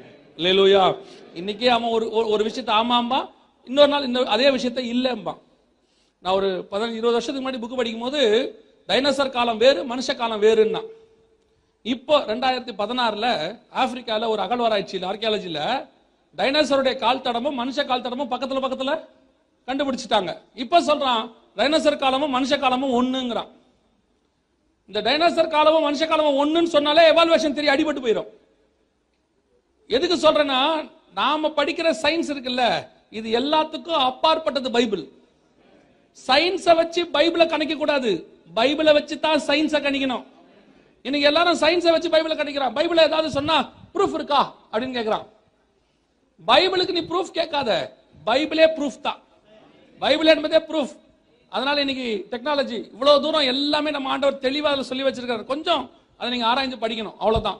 கவனிங்க இப்ப கண்காணிக்கிறதுக்கான எல்லா கருவிகளை வச்சு நமக்கு கொடுத்துட்டாங்க. இந்த அட்டை தான் உங்களுக்கு என்ன செய்ய போறாங்க? வலது கைக்கும் நெத்திக்கும் என்ன செய்ய போறாங்க? முத்திரையா மாத்த போறாங்க. ஏன் வலது கைக்கும் நெத்திக்கும் ஒரு முத்திரையா மாத்த போறாங்க? அப்படின்னு சொன்னா இந்த அட்டையை நீங்க இனி எல்லா இடத்துக்கும் கொண்டு போகிற இடத்துக்கு கொண்டு வந்துட்டாங்க. இப்ப இங்க பரவாயில்ல. இங்க இங்க பத்தி எனக்கு தெரியாது. ஐசி கண்டிப்பா கையில கேரி பண்ணணும். அப்படி சிஸ்டம் இங்க இருக்கா? இங்க கிடையாதா? அதாவது உங்களுக்கு ஏதோ ஏதோ ஒரு ஐசி உங்களுக்கு நீங்க தான் காட்டுற ஒரு ஒரு ஐடியா வந்து கையில வச்சுக்கணும். கம்பல்சரி அப்படிதானே? ரைட் வேர்ல்டு வைடு இது ரொம்ப அதிகம். இப்போ மலேசியாலலாம் அந்த ஐசி இல்லாமல் போகவே மாட்டாங்க வெளியே. காரணம் என்னன்னா அந்த ஐசி இல்லைனாலே முந்நூறு ரிங்கிட் ஃபைன் அங்கெல்லாம். முந்திலாம் நான் சொல்றது. இப்போ எல்லா சிங்கப்பூர் மலேசியா எல்லா இடத்துலையும் வந்துச்சு யூஎஸ் எல்லா இடத்துலையும். ஏன்னா அந்த டெரரிஸ்ட் அட்டாக் அதிகமாக ஆக கம்பல்சரி எல்லாரும் என்ன கையில் கொண்டு போகணும் ஐசி கொண்டு போகணும் அதுலேயும் டூப்ளிகேட் கொண்டு போகக்கூடாது. அதாவது ஃபோட்டோ காப்பியோ எதுவுமே கொண்டு போகக்கூடாது. கம்பல்சரி எதை கொண்டு போகணும் ஒரிஜினல் காரணம் நிறைய ஃபேக் தயாரிக்கிறாங்க அதுல. இப்போ இந்த ஐசி கொண்டு போகிறதுல நிறைய பிரச்சனை இருக்கு. உங்க பர்ஸ்லயே நீங்க வச்சு வேலெட்டில் வைக்க வைக்க அது டேமேஜ் ஆகிறதுக்கு வாய்ப்பு இருக்கு. வேலெட்டோட காணாம போகிறதுக்கு வாய்ப்பு இருக்கு. நீங்க மறந்துட்டு போக வாய்ப்பு இருக்கு. அந்த மாதிரி சுச்சுவேஷன்ஸ்ல நீங்க யாருங்கிறத என்ன செய்ய முடியாது? ப்ரூஃப் பண்ண முடியாது. அதனால இப்ப என்ன முடிவு எடுத்திருக்கிறாங்கன்னா ஐசி சிஸ்டம் ஃபெயிலியர் ஐசி என்ன ஆகுது? கார்டு சிஸ்டம் என்ன ஆகுது? ஃபெயிலியர் ஆகுது. இப்போ கிரெடிட் கார்டு நிறைய மால் ஃபங்க்ஷன் இருக்குது. கிரெடிட் கார்டு பின் நம்பரு நிறைய பிரச்சனை இருக்குது. இப்போ என்ன செய்கிறாங்க இந்த கார்டு உங்க கூடவே வரணும். நீங்க மறக்க கூடாது தொலைக்க கூடாது காணாமல் போகக்கூடாது யாரும் திருடக்கூடாது. என்ன செய்யலாம்? ஒரே ஒரு வழி இந்த கார்டை உங்க உடம்புல இம்ப்ளான் பண்றது. நீங்க இம்ப்ளான் பண்ணிட்டீங்க அதான் இம்ப்ளான்ட்னா உங்க உடம்புல வைக்கிறது. நீங்க வச்சிட்டீங்கன்னா இனி நீ அது நீங்க எடுக்கவே வேண்டாம் அது கூடவே என்ன செய்யும்? வரும். அந்த கார்டு உங்க கூடவே வரும். அந்த சிஸ்டத்துக்கு பேர் தான் பயோசிப் அப்படின்னு பேர். பயோமெட்ரிக் சிஸ்டம் அப்படின்னு பேர். இதுதான் அடுத்த டெக்னாலஜி நல்லா தெரிஞ்சுக்கொள்ளுங்க. இந்த கார்டு எல்லாமே இந்தியாவில் இருக்கக்கூடியதான மத்திய அரசு நிறுவனம் அனௌன்ஸ் பண்ணிருக்கு. பேப்பர்ல வந்த செய்தி நிதி ஆயோக் அவங்க அனௌன்ஸ் பண்ணிருக்காங்க 2020 டுவெண்ட்டி கார்டு சிஸ்டம் இல்லாமல் போக போகிறது வேர்ல்டு வைட் எல்லாமே பயோமெட்ரிக் சிஸ்டம் ஏடிஎம்லாம் மைக்ரோ ஏடிஎம்மா மாறுது. அதாவது ஏடிஎம்ல இனிமேட்டு நீங்க போய் கார்டு போட்டு பின் நம்பர் போட வேண்டிய அவசியம் இல்லை. எல்லாமே பயோமெட்ரிக் கைரேகை வைக்கிறது. எங்க போனாலும் பயோமெட்ரிக் சிஸ்டம் வைக்க சொல்றாங்களா? கைரேகை வைக்க சொல்றாங்களா? இப்பவே ஆரம்பிச்சிட்டாங்களா? ஒரு காலத்தில் கைரேகை வச்சோம்னா கை நாட்டு வச்சோம்னா படிக்காதவங்கன்னு அர்த்தம். அந்த ஆள் கை நாட்டும்பான் இப்போ படித்தவனாக இருந்தாலும் கையை வைக்க சொல்கிறான் இல்லையா? நான் நான் ஆக்சுவலி இன்ஜினியருங்க கையை வை. நீ இன்ஜினியரா இல்லையா? நான் சொல்கிறேன் அப்படிங்கிறான் அவன். இல்லையா? நம்ம அப்பா அதனால கை நாட்டு போடும்போது நம்ம கேவலமாக பார்த்து நம்ம சைன் போட்டோம்ல அப்பா இப்போ நம்மள கேவலமாக பார்க்குறாரு. என்னடா பண்ணுற கை நாட்டு வைக்கிற. வை வை வை. இருந்துட்டு போட்டோம். கவனிங்க. இப்போ என்ன செய்கிறாங்க இந்த பயோசிப் பயோமெட்ரிக் சிஸ்டம் பயோசிப்னா என்ன? நம்ம உடம்புல கண்டுபிடிக்கிறதுக்கு என்னென்ன இருக்குதோ அதெல்லாம் பயோமெட்ரிக் நம்மள உடம்புல நம்மளை கண்டுபிடிக்கிறது கைரேகை இருக்குது. இது நம்மளை கண்டுபிடிக்கிறது. கண் கருவிழி இருக்கு. இதுல கண்டுபிடிக்கலாம். நமக்கு இவ்வளவு தானே தெரியும். நிறைய இருக்கு நம்ம உடம்புல. நம்முடைய கால் பெருவிரல் ரகம் இருக்குல்ல அதுவுமே உலகத்துல வேற யாருக்குமே இருக்காது. அதுவுமே யூனிக் அதே மாதிரி நம்மளுடைய டிஎன்ஏ அதுவும் யூனிக் உதடு ரேகை இதுவும் உலகத்துல வேற யாருக்கும் இருக்காதான் நம்ம ஆரம்பத்துல வெறும் கைரேகை கைரேகன்றமே. இப்ப நிறைய இருக்குது நம்ம உடம்புல. இப்ப என்ன பண்றாங்க? அதே மாதிரி தான் இந்த சிப்பம். இந்த சிப்புங்கிறது என்ன? இந்த காடை அப்படியே மாத்த போறாங்க. ஏன்னா அந்த காடை பெருசா உடம்புல என்ன செய்ய முடியாது? வைக்க முடியாது. காடுக்கு பதிலாக இப்படி ஒரு சிஸ்டம் கொண்டு வராங்க. அதே பயோமெட்ரிக் சிஸ்டம் தான் இப்படி காடு காடுக்கு பதிலாக இப்படி கொண்டு வராங்க. இது பார்க்கறதுக்கு தான் சைஸ் கொஞ்சம் பெருசா தெரியுது. போட்டோல இமேஜ்ல பார்க்கறது உங்களுக்கு பெருசா தெரியுது. ஆக்சுவலா அதோட சைஸ் என்னன்னு கேட்டா 11 எம்எம் 11 எம்எம்னா உங்க ஆள்காட்டி விரல் இருக்கு பாத்தீங்களா? இதுல மேல இருந்து முதல் கோடு இருக்கு பாருங்க. இது வரைக்கும் 25 எம்எம் ரெண்டரை சென்டிமீட்டர் அப்புறம் வீட்டில் போய் பார்த்துக்கோங்க. பதினோரு எம்எம்னா இதுல பாதி இருக்கும். அதனாலதான் கீழே ஒரு அரிசி போட்டிருக்காங்க பாருங்க. அரிசியை விட கொஞ்சம் பெருசு. அவ்வளவுதான். இது உள்ள மூணு முக்கியமான பார்ட்ஸ் இருக்குது. டிரான்ஸ்போண்டர் அப்படின்னு ஒரு கருவி இருக்கு. அதுதான் இதை இயக்கக்கூடியது. ரெண்டாவது லித்தியம் பேட்டரி இந்த லித்தியம் பேட்டரி ரொம்ப இம்பார்ட்டன்ட் இப்போ எல்லா இடத்துலயும் லித்தியம் பேட்டரி தான் வைக்கிறான். அதுக்கு ஒரு ரீசன் இருக்கு. மூணாவது ஆர்எஃப்ஐடி நீங்க பாத்தீங்களா ஒரு மஞ்சள் கலர் சதுரம் ரேடியோ ஃப்ரீக்வன்சி அது இருக்கு. மேல இருக்கிறது மிருகத்துக்கு போடுறது கீழே இருக்கிறது மனுஷனுக்கு போடுறது. எப்பவுமே மிருகத்துக்கு மனுஷனுக்கு போடுறது மட்டும் என்ன செய்வாங்க? மிருகத்துக்கு போட்டு செக் பண்ணி அது பக்காவா இருக்குதான்னு சொல்லி பார்ப்பாங்க. ஏற்கனவே பூனைகளுக்கு நாய்களுக்கு எல்லாம் போட்டாங்க. இது யானைகளுக்கு அப்புறம் எல்லா உயிரினங்களுக்கும் போட்டு எப்படி இருக்குது அப்படின்னு சொல்லி உலகம் ஃபுல்லாக இதுக்கான செக் பண்ணாங்க. அப்புறம் சிங்கப்பூரில் ஒரு பேர்ட்ஸ் சாங்சுரி இருக்கு. உங்களுக்கு தெரியும்னு நினைக்கிறேன். பறவைகள் சரணாலயம். உலகத்திலேயே ரொம்ப ஃபேமஸ் அது. அந்த பறவைகள் சரணாலயத்தில் இருக்கிற எல்லா பறவைக்கும் சிப்பு இம்ப்ளான்ட் பண்ணிட்டாங்க. அது ஒருவேளை பறந்து வேற நாட்டுக்கு போனாலும் அது சிங்கப்பூர் பறவைன்னு என்ன செஞ்சிடும் காட்டி கொடுத்துரும் அதை வச்சு அவங்க என்ன செய்வாங்கன்னா எவ்வளோ உயரம் பறக்குது எவ்வளோ வேகமாக பறக்குது எல்லாம் கண்காணிக்கலாம். அதே மாதிரி நீல திமிங்கலம் பெரிய பெரிய ப்ளூவேல்ஸ் இதுக்கெல்லாம் கடலில் போட்டு அதோடைய ஆழம் டெம்பரேச்சர் கண்டுபிடிச்சாங்க. நம்ம ரெண்டாயிரத்தி பன்னிரெண்டில் கர்நாடகாவில் பெங்களூர் சிட்டியில் ஒரே நாளில் ரெண்டு லட்சம் பூனைகளுக்கும் நாய்களுக்கும் போட சொல்லி அரசாங்கம் உத்தரவு போட்டுச்சு. காரணம் என்னன்னா முந்தில அந்த நாய்க்கெல்லாம் லைசன்ஸ் மாதிரி விட்டு போட்டிருப்போம்ல அது காணாமல் போனால் கூட கண்டுபிடிக்கிறதுக்கு. அந்த மாதிரி இப்போ பயோச்சிப்பை போட சொல்லி பெங்களூர் டைம்ஸ் அப்படிங்கிற பத்திரிகையில் இந்த நியூஸ் வந்துச்சு. இப்போ பெ- பெரிய பெரிய மிருகங்களுக்கெல்லாம் போட்டு என்ன செஞ்சுட்டாங்க? மிருகங்களுக்கு போடுறது சக்சஸ்ஃபுல்லாக வேலை செய்ய தொடங்கி விட்டது இப்போ யாருக்கு வரணும்? பெரிய மிருகத்துக்கு வரணும். யாருக்கு? நமக்கு தான் நம்ம தானே சிரிக்க தெரிஞ்ச மிருகம்பாங்கல்ல?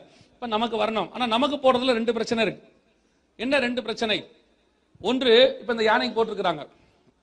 வெஸ்ட் பெங்காலில் இருக்கிற ஜூல இருக்கிற யானைக்கு இந்த சிப் இம்ப்ளான்ட் பண்ணியிருக்காங்க இப்போ இந்த யானை டுவெண்ட்டி ஃபோர் ஹவர்ஸ் கண்காணிக்கலாம். முந்தையெல்லாம் நமக்கு டூ ஜி தான் இருந்துச்சு. டூ ஜி தெரியும் இல்லை டூ ஜி தெரியாம தமிழ்நாட்டில் நீங்க இருக்கவே முடியாது. டூ ஜி தெரியாது? டூ ஜி தெரியாம இருக்குமா? சரி. இப்ப த்ரீ ஜி ஃபோர் ஜி போயிடுச்சு. இப்ப என்ன வந்திருக்கு? ஃபைவ் ஜி வந்துருச்சு. சில நாட்டிலலாம் ஃபைவ் ஜியே அவுடேட் ஆகிற நிலைமைக்கு போயிட்டே இருக்குது. ரொம்ப ஸ்பீட் இப்போ நம்ம இப்போ தான் ஃபோர் ஜிக்கு வந்திருக்கிறோம். இது என்னன்னு கேட்டிங்கன்னா ஸ்ட்ரீமிங் ஸ்பீட் வேகம். முந்தியெல்லாம் போட்டிங்கன்னா நீங்கள் கம்ப்யூட்டருக்கு முன்னாடி போட்டிங்கன்னா two fifty six K two fifty six KBPS இருக்க ஒரு கம்ப்யூட்டர்லாம் இருந்துச்சு ஒரு காலத்தில். அதெல்லாம் நீங்கள் எதாவது ஒன்று போட்டு விட்டிங்கன்னா அது சுற்றிக்கிட்டே இருக்கும். அதை போட்டு விட்டு காஃபி எல்லாம் போய் போட்டு வந்துருவோம் நம்ம. அப்பவும் அது சுத்திட்டே இருக்கும் பார்த்துருப்பீங்க. இப்போ அப்படி இல்ல. அப்படி போட்ட உடனே என்ன ஆகுது?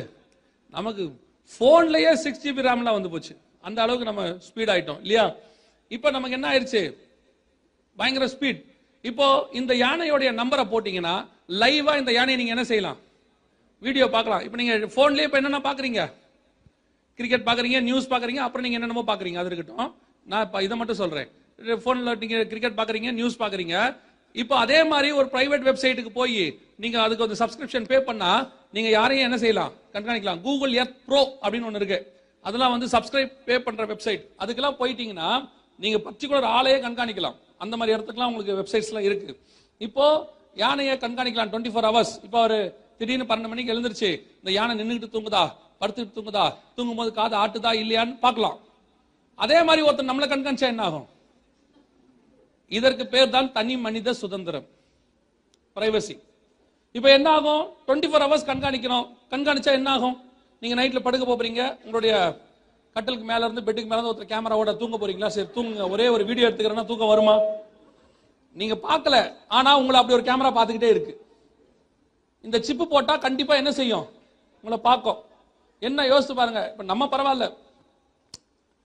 நம்ம தமிழர்களுடைய கலாச்சாரத்தில் சாப்பிடும் போது கூட கதவை சாதி தான் சாப்பிடுவோம் பார்த்துருக்கீங்களா? அதை கூட யாரும் என்ன செய்யக்கூடாது? பாத்திரக்கூடாது அதுவும் அதை விட கொடுமையான ஒரு விஷயம் இருக்கு. இந்த பிள்ளைக்கு பாட்டிலில் பால் கொடுப்பாங்க. அந்த அந்த பாட்டில ஒரு 150 எம்எல் தான் இருக்கும்.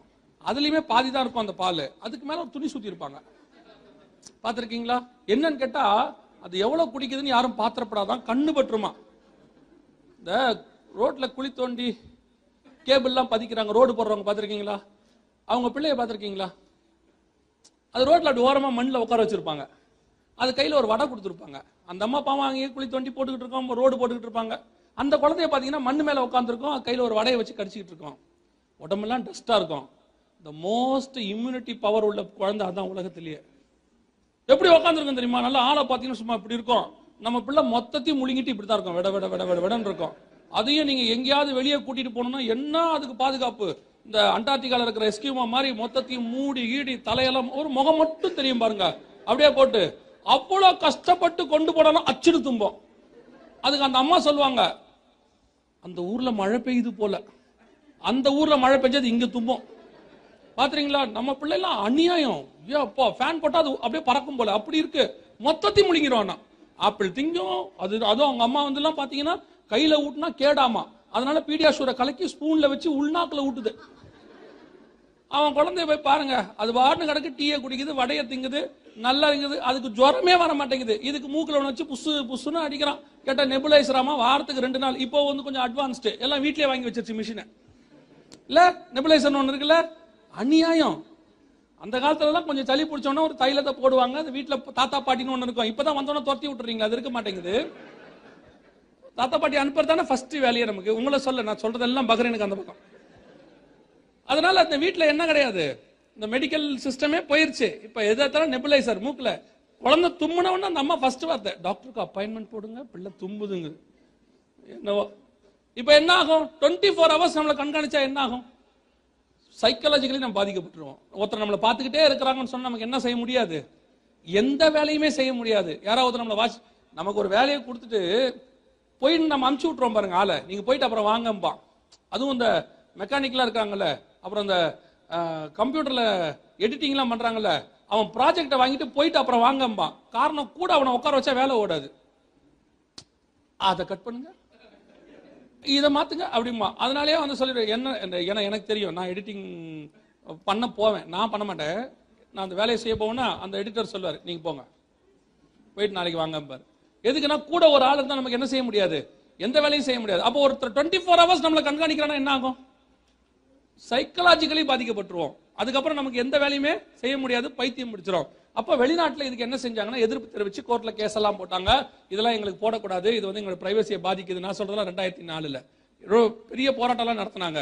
நோ பயோசிப் மூவ்மெண்ட்லாம் ஆரம்பிச்சாங்க அமெரிக்கால. ஆனால் எல்லாவற்றையும் உடைத்து விட்டார்கள். கரெக்ட்ல கோ கரெக்டா கடைசியா கோர்ட்ல போச்சு கேஸ் அப்ப நீதிபதி கிட்ட போனோடனே அவர் கேட்டா இவங்க தயாரிக்கிறவங்களை கேட்டாரு. தயாரிக்கிறவங்கள பார்க்க போறோம் ரொம்ப வெரி டேஞ்சரஸ் கம்பெனிஸ் அப்போ கேட்டாங்க. அப்போ அவங்க சொன்னாங்க நாங்க கண்காணிக்கிறோம். யார் விரும்புறாங்களோ அவங்கள என்ன செய்கிறோம் அவங்க பர்மிஷனோட தான் கண்காணிக்க போறோம். யார் ஒத்துக்கிறாங்களோ அவங்கள என்ன செய்கிறோம் கண்காணிக்கிறோம். அப்ப நீதிபதி கேட்டாரு யார் ஒத்துப்பா? இப்போ அவங்க சொன்ன ரீசன்ஸ் பெரிய பெரிய மில்லியனர்ஸ் அவங்க பிள்ளைகள். அவங்களுக்கு இந்த சிப்பை போட்டுட்டோம்னா ஒருவேளை யாராவது கிட்னாப் பண்ணா கூட என்ன செய்யலாம்? ஈஸியாக வித்தின் செகண்ட் கண்டுபிடிச்சிடலாம். அதே மாதிரி மிலிட்ரி பீப்புள் இவங்கெல்லாம் பார்டர்ஸில் அங்கங்கே இருப்பாங்க. இவங்களுக்கு இந்த சிப் இருந்துச்சுன்னா ஈஸியாக என்ன பண்ணிடலாம்? கண்டுபிடிச்சலாம். இப்போ நடுவில் இந்தியாவில் ஒரு ராணுவ வீரர் பாகிஸ்தானில் போய் பிடிச்சாங்க. திருப்பி அவர் அனுப்பி விட்ட பிறகு என்ன பண்ணாங்க பார்த்தீங்களா ஃபார்ட்டி எயிட் ஹவர்ஸ் அவரை சர்வேலன்ஸில் வச்சாங்க. அவரை கொண்டு போய் நேரம் ஹாஸ்பிட்டலில் வச்சு என்ன பண்ணாங்க? ஃபார்ட்டி எயிட் ஹவர்ஸ் இன்ச் இன்ச்சா செக் பண்ணாங்க. காரணம் அவர் உடம்புல என்ன இருக்குதான்னு பார்த்தாங்க. சிப் இருக்குதான்னு பார்த்தாங்க. அந்த சிப்பு உடம்புல இருந்தால் ஈஸியாக என்ன பண்ணிடலாம் கண்டுபிடிச்சலாம் அந்த ஏரியாவே அவங்க என்ன செய்யலாம்? அவரை வச்சு கண்காணிக்க முடியும் பார்க்க முடியும். எனவே அப்படிப்பட்ட ஆட்களுக்கு போட்டால் ஈஸி அப்படின்னாங்க. அது அது மட்டும் இல்லை ஹாஸ்பிட்டல்ஸில் இருக்கக்கூடிய ஐசியூ சிசியூவில் இருக்கக்கூடியதான இந்த பேஷண்ட்ஸ் போட்டாச்சுன்னா அதை வச்சு அவங்களை என்ன பண்ண முடியும்? கண்காணிக்க முடியும். இப்படியெல்லாம் சொன்ன பிறகு சிப்பு போடுவதற்கு இப்பொழுது பர்மிஷன் கிடைத்து விட்டது. ஆல் ஓவர் த வேர்ல்டு எல்லா கவர்மெண்ட்டும் என்ன பண்ணிருச்சு? சிப் இம்ப்ளான் பண்றதுக்கு பெர்மிஷன் கொடுத்துறாங்க எந்த நாட்டிலுமே அதுக்கு எதிர்ப்பு கிடையாது. அதான் ரொம்ப முக்கியம். யூஎஸ் உட்பட எல்லா நாட்டிலுமே சிப் போடுறதுக்கு இப்போ பெர்மிஷன் கிடைச்சிருச்சு. இப்போ ரெண்டாவது இந்த சிப்பை எங்க வைக்கிறது? அதுதான் இருக்கிறதுலே மிக முக்கியமான விஷயம். ஏன்னா மூணு கிரைட்டீரியா அதுக்கு சூட் ஆகணும். இதை வைக்கணும்னா நம்ம உடம்புல. நம்பர் ஒன் இந்த சிப்பு வைக்கிற இடத்த நம்ம உடம்பு ஏத்துக்கணும். நம்ம உடம்பு வந்து ரொம்ப சென்சிட்டிவ் அது எல்லா இடத்தையும் எல்லா இடத்தையும் என்ன செய்யாது? ஏற்றுக்கொள்ளாது. நம்பர் டூ இந்த சிப்குள்ள ஆர்எஃப்ஐடின்னு ஒரு சின்ன கருவி இருக்கு. இதை வந்து டெய்லி என்ன செய்யணும்? சார்ஜ் பண்ணணும் இந்த சிப்பை daily battery charge lithium battery charge என்ன செய்யணும்? சார்ஜ் பண்ணணும். அப்படி சார்ஜ் பண்ணணும்னா டெய்லி உடம்புல வச்சு வச்சு என்ன செய்ய முடியாது? எடுக்க முடியாது. இதுவே அரிசி அளவு தான் வச்சு வச்சு எடுக்க முடியாது. நம்ம உடம்புலேயே எங்க மின்சார சக்தி கிரியை செய்யுதோ அந்த இடத்துல கொண்டு போய் என்ன செய்யணும்? வைக்கணும். அந்த இடத்த எது ஏற்றுக்கணும்? நம்ம உடம்பு ஏத்துக்கணும் அந்த சிப்பை. மூணாவது மிக முக்கியமானது அதை ஈஸியா ஆக்சஸ் பண்ற இடத்துல வைக்கணும். இப்ப நம்ம முதுகுல வச்சிடறாங்கன்னு வச்சுக்கோங்களேன் சிப்பை. இப்ப நம்ம போய் ஏடிஎம் மிஷின் எப்படி நிப்போம்? இல்ல இப்ப ரேஷன் கடைக்கு போறீங்க அவர் கேட்கிறாரு அவங்களுடைய ஐசியை காட்டுங்கன்னா ரேஷன் கடை காட்ட நம்ம எப்படி காட்டணும்? கன்வீனியன்ட் இல்ல பாருங்களேன். நான் தான் சொல்றேன் ஈஸியா ஆக்சஸ் பண்ண முடியாது. உள்ளங்கால்ல வச்சிடறோம். பிரச்சனையே கிடையாது இருந்துட்டு போட்டோன்ட்டு. திடீர்னு போலீஸ்காரர் நிறுத்தி லைசன்ஸ் கேட்கறாரு நம்ம எப்படி காட்டுவோம்? இப்ப நாலு பேர் இறங்கி நாலு பேர் லைசன்ஸ் காட்டுங்க ஐசியை காட்டுங்க நாலு பேர் எப்படி நிற்பான் அப்ப நம்ம உடம்புல வைக்கணும். ஈஸியா ஆக்சஸ் பண்ற இடத்துல வைக்கணும். அந்த இடத்துல சார்ஜ் பண்றதுக்கான எலக்ட்ரோ மேக்னெட்டிக் சொல்லி எலக்ட்ரோ என்ன சொல்லுவாங்க அதுக்கு? மின்காந்த அலைகள். எலக்ட்ரோ மேக்னெட்டிக் சொல்லுவாங்க இஎம் அப்படின்னு சொல்லுவாங்க. அது இருக்கணும். அந்த இடத்த உடம்பு என்ன செய்யணும்? ஏற்றுக்கொள்ளணும். இதற்கான ஆராய்ச்சியை கால் சான்ஸ் அப்படிங்கிற ஒரு சயின்டிஸ்ட் தான் பண்ணார். அவரோட பேர் ஐபிஎம்ல அவர் ஒர்க் பண்ணாரு கால் சான்ஸ். இந்த ஐபிஎம் நிறுவனம் நான் உங்களை பத்தி உங்களுக்கு பின்னாடி சொல்றேன். இந்த ஆராய்ச்சிக்கு பதினஞ்சு மில்லியன் அமெரிக்க டாலர் செலவு பண்ணாங்க. இந்த ஆராய்ச்சியில கால்சான்ஸ் கடைசியாக கண்டுபிடிச்சது நம்ம உடம்புல இந்த மின்காந்த அலைகள் மிக அதிகமாக கிரிய செய்யறது எங்க அப்படின்னு கேட்டால் நம்ம உடம்புடைய சென்டர் பாயிண்ட் நம்ம உடம்புடைய சென்டர் பாயிண்ட் எங்க இருக்குன்னா நெத்தியில் இருக்கு. உங்களுக்கு தெரியும் நினைக்கிறேன். முந்தியெல்லாம் ஜுரம் அடிச்சா நம்ம முதல்ல கை எங்க வச்சு பார்ப்போம்? நெத்தியில. அப்புறம் நம்ம பெரியவங்க சொல்லுவாங்க ஜுரம் குறையணும்னா என்ன பண்ணணும்? நெத்தியில பத்து போடு ஈர துணி போடு. ஏன்னா இந்த இடத்துல இருந்து சூட்டை இறக்குனா மொத்த உடம்புல இருந்து என்ன செய்யும்? சூடு இறங்கும். இதுதான் நமக்கு அறிவியல் பூர்வமா இல்லாமையே நமக்கு தெரிஞ்ச ஒரே டெக்னாலஜி அந்த காலத்துல இருந்தே நம்ம பெரியவங்க எல்லாம் செய்வாங்க நெத்தியில ஈர துணி போடு. இதான் சென்டர் பாயிண்ட் இதை கொஞ்சம் ரிலீஜியஸா நீங்க பாத்தீங்கன்னா எல்லா மதத்திலையும் சொல்லுவாங்க இந்த இடத்துல தான் பவர் இருக்கு நெற்றிக்கண் இருக்கு இந்த இடத்துல தான் குண்டலினி இருக்கு அப்படின்னு ஒவ்வொன்றத்திலையும் சொல்லுவாங்க. அவங்களுடைய பவர் இங்க இருக்கு இங்க இருக்கும்பாங்க. நம்ம ஒருநிலைப்படுத்தி மெடிடேட் பண்ணி நீ என்ன செய்ய? உன் மைண்டை ஒருநிலைப்படுத்து. இந்த இடத்துல உன் பவர் உன்னை அப்படியே தூக்கிட்டு போகும் அப்படிலாம் சொல்லுவாங்க. அதெல்லாம் வேற ஒண்ணும் இல்ல. இங்க என்ன இருக்கு? எலக்ட்ரோ மேக்னட்டிக் இஎம் அப்படி இருக்கு. இது எந்த அளவுக்கு இருக்கான்னு தெரியுமா? இந்த இடத்துல சிப்பை வச்சா டைரக்டா சேட்டலைட்டோட கனெக்ட் பண்ணலாமா? அந்த அளவுக்கு இந்த இடத்துல நமக்கு என்ன இருக்கு? எலக்ட்ரோ மேக்னட்டிக் இருக்கு. இதுக்கு அப்புறம் வேற எங்க இருக்கு? அப்படின்னு பார்த்தா நம்ம கை. நம்ம கைகளில் என்ன இருக்கு? எலக்ட்ரோ மேக்னெட்டிக் ரேஸ் இருக்கு. நம்முடைய கைகளில் அதுவும் இந்த பகுதியில் அதிகமாக இருக்கிறது அப்படின்னு கண்டுபிடிச்சாங்க. கால் சான்ஸ் ஐபிஎம் நிறுவனத்தில் வேலை செஞ்சவர். அவர் தான் கண்டுபிடிச்சார். ஏன் இந்த கால் சான்ஸ் பேரை நான் சொல்றேன்னா சில வருஷத்துக்கு முன்னாடி ஒரு நாலு வருஷத்துக்கு முன்னாடி பெங்களூருக்கு ஒரு சபையில் அது பெரிய சபை. அங்கே ஊழியத்துக்கு போயிருந்த போது அங்கே வந்துட்டு இந்த மெசேஜை கொடுத்து முடிச்ச உடனே அதனுடைய தலைமை போதகர் வந்து சொன்னார் இதே மெசேஜை அதாவது இந்த கால் சான்ஸ் எங்களுடைய சபைக்கு வந்திருந்தார். அவர் அதை எல்லாத்தையும் எங்களுக்கு எக்ஸ்பிளைன் பண்ணார். அவர் வந்து எனக்கு ஃப்ரெண்டு அவர் இந்த காரியத்தை சொன்னாருன்னு சொன்னார். அந்த கால் சான்ஸ் இப்பொழுது எவாஞ்சலிஸ்டாக இப்போ அவர் உயிரோடு இருக்கிறான்னு தெரியாது. அப்பொழுது எவாஞ்சலிஸ்டாக உலகம் முழுவதும் இந்த செய்தி என்ன செஞ்சார்? எல்லா இடத்துக்கும் கொண்டு போனார் கால் சான்ஸ் கொண்டு போனார். அந்த கால் சான்ஸை ஆண்டவர் சந்தித்த விதம் ரொம்ப டிஃப்ரெண்ட் இதெல்லாம் கண்டுபிடிச்சி அவருக்கு ரிப்போர்ட்லாம் கொடுத்துட்டு அவர் வெக்கேஷனுக்கு உங்கள் பார்வை உங்கள் பாஷை சொன்னால் வெக்கேஷனுக்கு போயிட்டார். போன அன்னைக்கு அவர் போன இடத்துல ராத்திரி ஆண்டவர் பேசியிருக்கிறார். நீ கண்டுபிடிச்ச இந்த கருவி என்ன தெரியுமா? அப்படின்னு அப்போதான் பைபிளில் உள்ள வசனத்தை ஞாபகப்படுத்த அவர் அதுக்கப்புறம் அதை எடுத்து ஆராய்ச்சியெல்லாம் பண்ண பிறகு அப்புறம் அழுது ஒப்பு கொடுத்த போது ஆண்டவர் சொன்னாரா கண்டிப்பாக நீ கண்டுபிடிக்காவிட்டால் யாராவது ஒருத்தர் என்ன செய்வாங்க? கண்டுபிடிப்பாங்க. ஆனால் ஒன்று செய் அதை கண்டுபிடிச்சது நான் தான் இயேசு வரப்போகிறார்னு உலகம் எங்கும் போய் சொல்லுன்னு அதுக்கப்புறம் தான் அவர் எவாஞ்சலிஸ்டாக மாறினார். மாறி இந்தியாவுக்கும் வந்தார் பெங்களூருக்கும் வந்தார். எனக்கு தெரிஞ்ச ஒரு சபைக்கும் அவர் வந்தார். கர்த்தர் சொன்னபடியே இப்பொழுது வலது கைக்கும் நெத்திக்குமான கடைசி காலத்தின் முத்திரை தயாராகி விட்டது. ஆண்டவர் சொன்னபடி உங்களுடைய ஐசியோடைய அடுத்த ஸ்டேஜ் இப்போ உங்க கையில் ஐசி இருக்குல்ல எல்லாருக்கிட்டையும் இந்த ஐசியோடைய அடுத்த ஸ்டேஜ் ஏன்னா ஐசி ஃபெயிலியர் ஆகிட்டே இருக்கு. கொஞ்சம் கொஞ்சமா ஃபெயிலியர் ஆகுது. அடுத்த ஸ்டேஜ் தான் இந்த பயோசிப் இங்க பாருங்க. இந்த அம்மா டிஸ்கவரி சேனல்ல வந்தது இது. இந்த அம்மா ஒரு மாற்றுத்திறனாளி. இவங்க நடக்க முடியாதவங்க. இவங்களுக்கு இந்த சிப் உதவி தேவைப்படுது. எங்க வைக்கிறாங்க பாருங்க. அவ்வளவுதான். தேர்ட்டி செகண்ட்ஸ் தான். இதுக்கு பெரிய ஆப்ரேஷன்லாம் இல்லை. இன்ஜெக்ட் பண்ணி உள்ள வச்சிருவாங்க. வச்ச உடனே இது ஆக்டிவேட் ஆக ஆரம்பிச்சிடும் இமிடியட்டா இந்த கருவிக்கு பேரு ஸ்கேனார்னு பேரு. இந்த கையில் இருக்கிற கருவிக்கு பேரு ஸ்கேனார் இதை ஸ்கேன் பண்ண உடனே எதிரில் உள்ள கம்ப்யூட்டர்ல இந்த அம்மாவை பத்தின எல்லா டீடைல்ஸ் அதாவது உங்க உங்க ஐசியில என்னென்ன இருக்கு எல்லா எதிரில் உள்ள கம்ப்யூட்டர்ல வந்துடும் இப்போ நான் இன்னொரு வீடியோவில் அதை காட்டுறேன். இப்போ இந்த அம்மாவுக்கு முப்பது செகண்ட் தான். உங்க பாருங்க. அவ்வளோதான் இதுக்கு தனியாக ஆப்ரேஷன் அதெல்லாம் கிடையாது. ஜஸ்ட் ஒரு சின்ன ஸ்ப்ரே பெயின் கில்லர் இந்த பெயின் தெரியாம இருக்கிறதுக்கு இன்ஜெக்ட் பண்ணிடுவாங்க உள்ள வச்சிருவாங்க. இமிடியேட்டா ஆக்டிவேட் ஆக ஆரம்பிச்சிடும் வித்தின் மினிட்குள்ள அது ஆக்டிவேட் ஆக ஆரம்பிச்சிடும் கர்த்தர் சொன்ன வெளிப்படுத்தின விசேஷம் பதிமூன்றாம் அதிகாரம் பதினாறாவது வசனம்.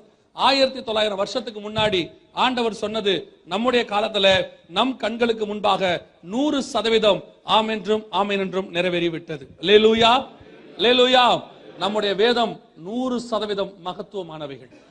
நம்முடைய பைபிள் ஏதோ கிறிஸ்தவங்களுக்கு மட்டும் எழுதப்பட்ட புக் இல்ல சகல ஜனங்களுக்கும் எழுதப்பட்ட புஸ்தகம். எந்த இடத்துலயும் ஆண்டவர் கிறிஸ்தவங்களுக்குன்னு அட்ரஸ் பண்ணவே மாட்டாரு. எல்லாருக்கும் தான் அட்ரஸ் பண்ணிருப்பாரு. இயேசு கிறிஸ்துவின் ரத்தம் சகல பாவங்களையும் நினைக்கும். அதனால இந்த இயேசு சொன்ன எல்லா காரியங்களும் நிறைய பேர் இயேசு கிறிஸ்துவ வெறும் கிறிஸ்தவ கடவுளை மாத்திரம் பார்த்துட்டு விட்டுறாங்க. இந்த உலகத்தை மீட்பதற்கு முதல் முறை அவர் வந்தார். இரண்டாவது முறை மீட்பதற்கு இந்த பைபிளை கொடுத்து விட்டு போயிருக்கிறார். இதை நீங்க எவ்வளவுக்கு எவ்வளவு வாசிக்கிறீங்களோ அவ்வளவுக்கு எவ்வளவு உங்களுக்கு நல்லது. லேலூயா இந்த உலகத்தில் நடக்கிற இன்னைக்கு இருக்கிற டெக் இது நம்ம டெக்னாலஜி பார்க்குறோம். டெக்னாலஜி மட்டும் இல்ல science archaeology prophecy history geography எல்லாம் இது உள்ள இருக்கு. ஏன்னா கொஞ்சம் உட்காந்து டைம் எடுத்து படிக்கணும்.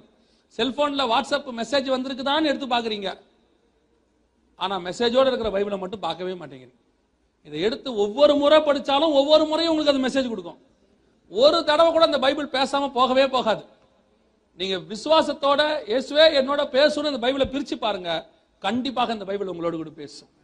லேலுயா கத்தர் சொன்னபடி இப்போ வலது கைக்கும் நெத்திக்கும் முத்திரை தயாராகி விட்டது இப்போ நான் உங்களுக்கு ஒரு ரெண்டு மூணு கேள்விகளுக்கு பதில் சொல்லிட்டு இந்த கூட்டத்தை நான் முடிக்க விரும்புகிறேன். முதலாவது இதை தயாரிக்கிறவர்கள் யார்? நீங்க அவங்கள பத்தி கொஞ்சம் தெரிஞ்சுக்கணும். ரெண்டாவது இது யார் யாருக்கெல்லாம் போடப்பட போகிறது? மூன்றாவது இதை போட்டா என்ன ஆகும்? அதையும் ஆண்டவர் சொல்லி வச்சிட்டார். எல்லாம் தெளிவா சொல்லி வச்சிட்டார். முதலாவது இதை தயாரிக்கிறவர்கள் யார்? ஒரு ஆறு நிறுவனங்கள் இருக்கு உலகத்துல. சிஸ்டர் கன்சர்ன்ஸ் அப்படின்னு சொல்லுவாங்க. இவங்க எல்லாம் கொஞ்சம் டேஞ்சரஸ் ஆனவங்க. இவங்களுக்கு கீழே நிறைய நிறுவனங்கள் இருக்கு. மிக முக்கியமான சில நிறுவனங்கள். ஒன்று ஐபிஎம் கேள்விப்பட்டிருக்கீங்களா? இந்த ஐபிஎம் பத்தி உங்களுக்கு எப்படி தெரியும் எனக்கு தெரியாது. நீங்க எப்படி புரிஞ்சு வச்சிருக்கீங்கன்னு. இந்த படத்தை பாருங்க. இந்த படத்துல இந்த வட்டத்துக்குள்ள ஒருத்தர் உட்கார்ந்து அவர் யாரும் தெரியுதா? இவரை தெரிஞ்சிருக்க உங்களுக்கு வாய்ப்பு இல்ல. இந்த கன்னத்துல கை வச்சுட்டு ஒருத்தர் உட்கார்ந்து பாருங்களேன். இவரை தெரியுமா? இவர் தான் அடால்ஃப் ஹிட்லர். இரண்டாம் உலக யுத்தத்தின் போது அறுபது லட்சம் யூதர்களை கொலை செய்தவர். அந்த அறுபது லட்சம் யூதர்களை கொலை செய்வதற்கு ஐடியா கொடுத்தவர் தான் இவர். உட்கார்ந்திருக்காரு பாருங்க. அவர் பேரு தாமஸ் ஜே வாட்சன். யார் இந்த தாமஸ் ஜே வாட்சன்னா? இவர் தான் ஐபிஎம்மோட ஸ்தாபகர் நிறுவனர் ஃபார்மர். இவர்தான். இவர் என்ன ஐடியா இவருக்கு கொடுத்தாரு? இவர் என்ன உட்கார்ந்துருக்கிறாங்க அப்படின்னு கேட்டா எப்படி ஹிட்லர் ஜெர்மனிக்காரங்களையும் யூதர்களையும் பிரிச்சாரு? ஜெர்மனிக்காரங்க ஹிட்லர் யூதர்கள் ஜெர்மனிக்கு வந்தது கிபி எழுபதுக்குல அதுக்கு பிறகு ஏறக்குறைய ஆயிரத்தி தொள்ளாயிரம் வருஷம் அங்க இருக்கிறாங்க. ஜெர்மனி மக்களோட கலந்துட்டாங்க. கலந்த இந்த மக்களை எப்படி ஹிட்லர் பிரிச்சாரு அழகா? பிரிச்சு எப்படி கண்டுபிடிச்சு வெறும் யூதர்களை மட்டும் கொலை பண்ணாரு? நம்ம வெறும் யூதர்களை கொலை பண்ணாரு கொலை பண்ணாரு ரொம்ப ஈஸியா சொல்லிடுறோம்ல. எப்படி ஈஸியா கொலை பண்ணாரு? எப்படி கண்டுபிடிக்க முடிஞ்சிச்சு அவரால அப்படின்னு கேட்டீங்கன்னா அன்னைக்கு ஒரு சிஸ்டத்தை இந்த ஐபிஎம் நிறுவனம் செஞ்சுச்சு. என்னன்னா இதே மாதிரி ஒரு சர்வைவை ஜெர்மனி ஃபுல்லா எடுத்தாங்க. எடுக்க வச்சு அவங்களுடைய பேரு இப்ப நம்ம போய் ஐ- ஆதார் வாங்கும்போது எப்படி வாங்கணும்? ஐசி வாங்கும்போது என்ன சொல்லி வாங்கணும்? அப்பா பேரு அம்மா பேரு சர்நேமு எல்லாம் கொடுத்து பிறந்த இடம் பிறந்த தேதி ஆனா பெண்ணா அப்புறம் கைரேகை கண்விழி போட்டோ எல்லாம் கொடுத்தோம். எல்லாம் கொடுத்து ஐசி வாங்கணும். இந்த சிஸ்டத்தை அன்னைக்கே இம்ப்ளிமெண்ட் பண்ணாங்க இவங்க. பண்ணி அத்தனை பேரோட டீடைல்ஸையும் வாங்கினாங்க. ஏதோ அரசாங்கம் இப்ப நம்ம எப்படி கொடுத்துருக்கோம் அரசாங்கத்துக்கிட்ட? ஏதோ கவர்மெண்ட் கேக்குது இல்லைன்னா நம்ம சர்வை பண்ண முடியாது. அதனால கொடுத்துருக்கோம். இந்த சிஸ்டம் ஆயிரத்தி தொள்ளாயிரத்தி முப்பத்தி ஆறுல ஹிட்லர் பண்ணது. பண்ணி அத்தனை பேர்த்தையும் வாங்கிட்டு அன்னைக்கு யூதர்கள் கையில மட்டும் அஞ்சு இலக்க நம்பர் போட்டாங்க. இங்க இருக்கு பாருங்க. ஃபைவ் டிஜிட் நம்பர் அதோட கூட கீழே ஒரு சின்ன மார்க் அன்னைக்கு இந்த மிஷினுக்கு பேர் ஹாலோகாஸ்ட் மிஷின் பேர். இந்த மிஷின்ல தான் எல்லா டீடைல்ஸும் ஏத்தினாங்க. உங்களுக்கு ஈஸியா புரியணும்னா அன்னைக்கு உள்ள கம்ப்யூட்டர் அப்படி வச்சுக்கலாம். டைப்ரைட்டிங் மிஷின் மாதிரி இருக்கும். ஹாலோ இது வந்து இதுக்கு பேர் ஹாலோகாஸ்ட் மிஷின் பேர். இது ஒரு கொலகார மிஷின் இதுல தான் ஏத்தி ஏத்தி ஏத்தி எந்தெந்த யூதர்களை வேறு பிரிச்சு அத்தனை பேரையும் கரெக்டா பிரிச்சு கொண்டாங்க. இந்த ஐடியாவை ஹிட்லருக்கு கொடுத்த அதே ஐபிஎம் நிறுவனம் தான் இப்போ உலகம் முழுக்க இருக்கிற எல்லாரையும் கண்டுபிடிக்கிறதுக்கு பதினாறு இலக்க நம்பரை கொடுத்துருக்கு. அன்னைக்கு என்ன இதை படிச்சு இந்த இந்த இதை படிச்சு பாருங்க. என்ன சொல்லுது பாருங்க. இதுல கையில அஞ்சு இலக்கம். இங்க பாருங்க. கையில அஞ்சு இலக்கம். அந்த மிஷினுக்கு ஒரு இலக்கம். மொத்தம் ஆறு இலக்கம் அவங்களை கொல்றதுக்கு. இதுதான் செஞ்சாங்க. ஹாலோகாஸ்ட் மிஷின்ல இப்போ பதினாறு இலக்கம் நமக்கு சிஸ்டத்துக்கு ரெண்டு மொத்தம் பதினெட்டு. இதே அவங்க செய்யறாங்க இப்போ அந்த ஐபிஎம் இதை உலகம் ஃபுல்லா இம்ப்ளிமெண்ட் பண்ண தொடங்கிட்டாங்க. இது அமெரிக்கன் டிவியில் வரக்கூடியதான விளம்பரம். இது இப்போ வந்துட்டு இருக்கு. அமெரிக்க டிவில இந்த விளம்பரம் வந்துட்டு இருக்கு. இந்த விளம்பரத்தை பாருங்க. அவர் என்ன பண்றாருன்னு மட்டும் பாருங்களேன்.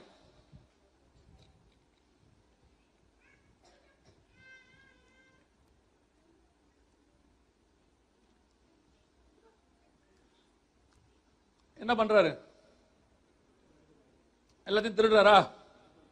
அவர் திருடல பர்ச்சேஸ் பண்றாரு எல்லாத்தையும் எடுத்து வைக்கிறார். இப்போ அவர்கிட்ட இருந்து காசு வாங்குற மெத்தடை நீங்க பார்க்கணும். அதுதான் ரொம்ப இம்பார்ட்டன்ட் இந்த இந்த ஆடோடைய மிக முக்கியமான விஷயம் எதுன்னா எப்படி அவர்கிட்ட பணம் வாங்கினாங்கன்னு மட்டும் பாருங்க.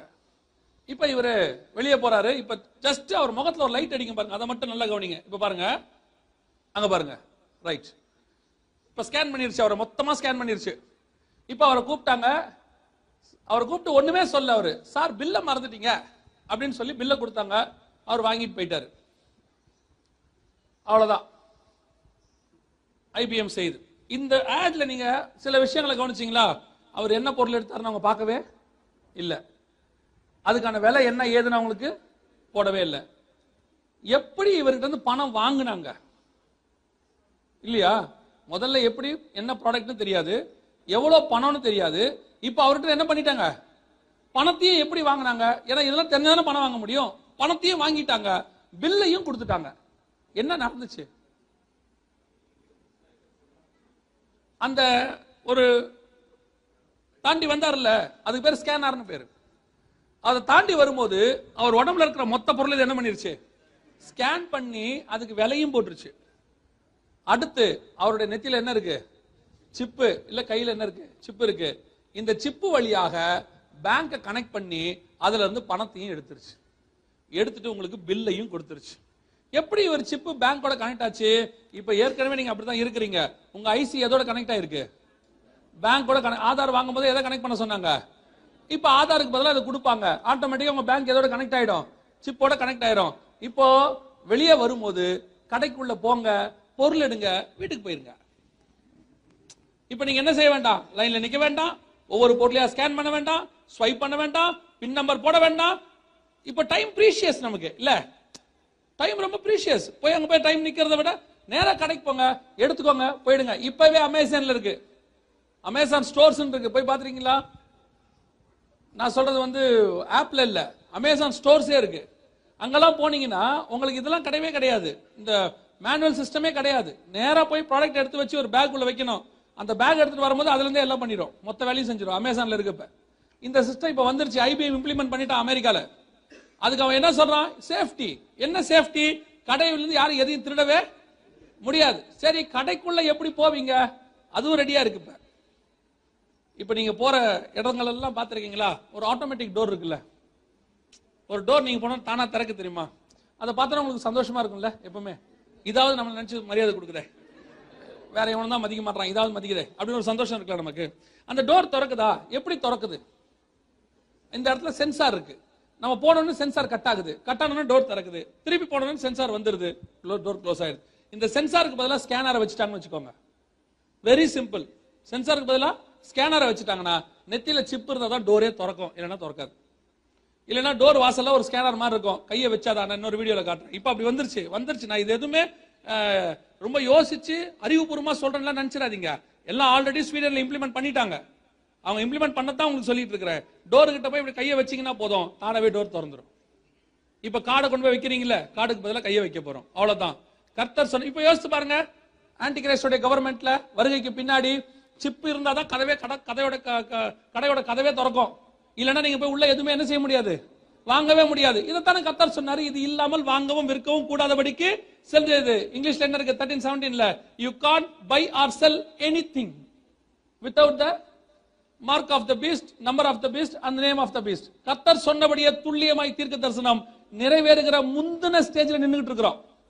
நைன்டி நைன்த் செகண்ட் இன்னும் ஒன்னே ஒண்ணுதான் பாக்கி.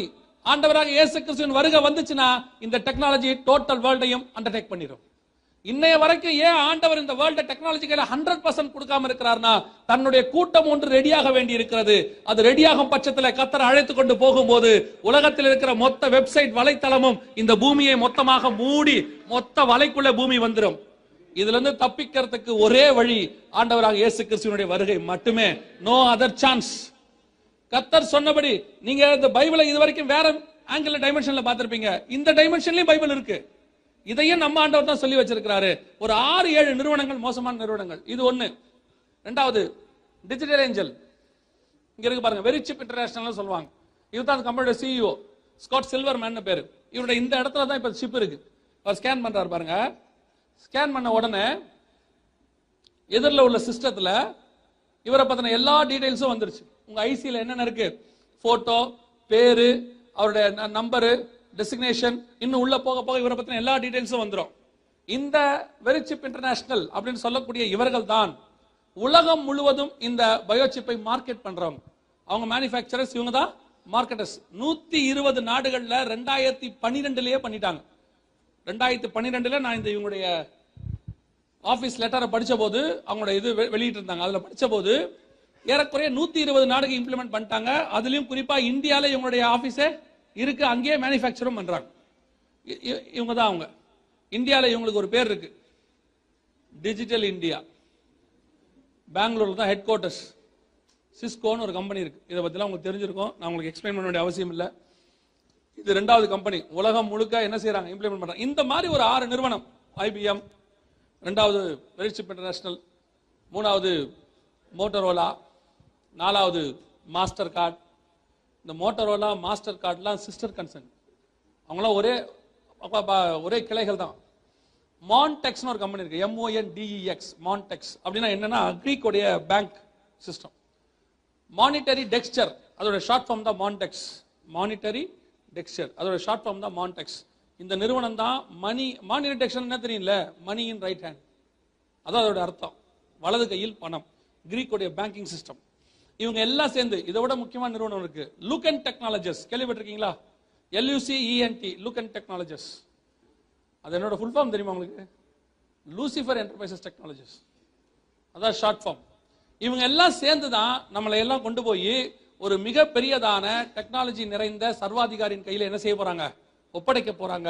நீங்க நினைச்சா சர்வாதிகாரி அப்படின்னா ஹிட்லர் மாதிரியோ இல்லைன்னா அந்த காலத்தில் வரக்கூடிய கத்தி வச்சுக்கிட்டுலாம் வரமாட்டாங்க. இப்போ பியூர்லி டெக்னாலஜி நீங்க எக்ஸ்பெக்ட் பண்ணாதபடிக்கு நீங்க இந்த சாத்தான் உடனே நம்மளை என்ன பண்ணிட்டாங்க? ரெண்டு பல்லு ரெண்டு கொம்பு சிவப்பு கலர் லைட்டு கீழே போட்டு அப்படியே அவர் வால் இப்ப இருக்க ஆன்டி கிரைஸ்ட்ல அப்படி வர மாட்டான். நீட்டா கோட் சூட் போட்டு பக்காவா வந்து இறங்குவான். நீங்களே அவனை வாங்கன்னு கூப்பிடுற அளவுக்கு தான் வந்து இறக்க போறான். நிஜம் நான் சொல்றது. அப்ப நல்லா தெரிஞ்சுக்கொள்ளுங்க. இந்த நிறுவனங்கள் தான் இதற்கான வேலைகளை செய்கிறார்கள். இரண்டாவது கேள்வி யார் யாருக்கெல்லாம் போடப்படுகிறது? வாசிங்க. வெளிப்படுத்தின விசேஷம் பதிமூன்றாம் அதிகாரம் பதினாறாவது வசனத்தை வாசிங்க. யார் யாருக்குன்னு இயேசு அங்க சொல்லியிருக்கிறார் பாருங்க.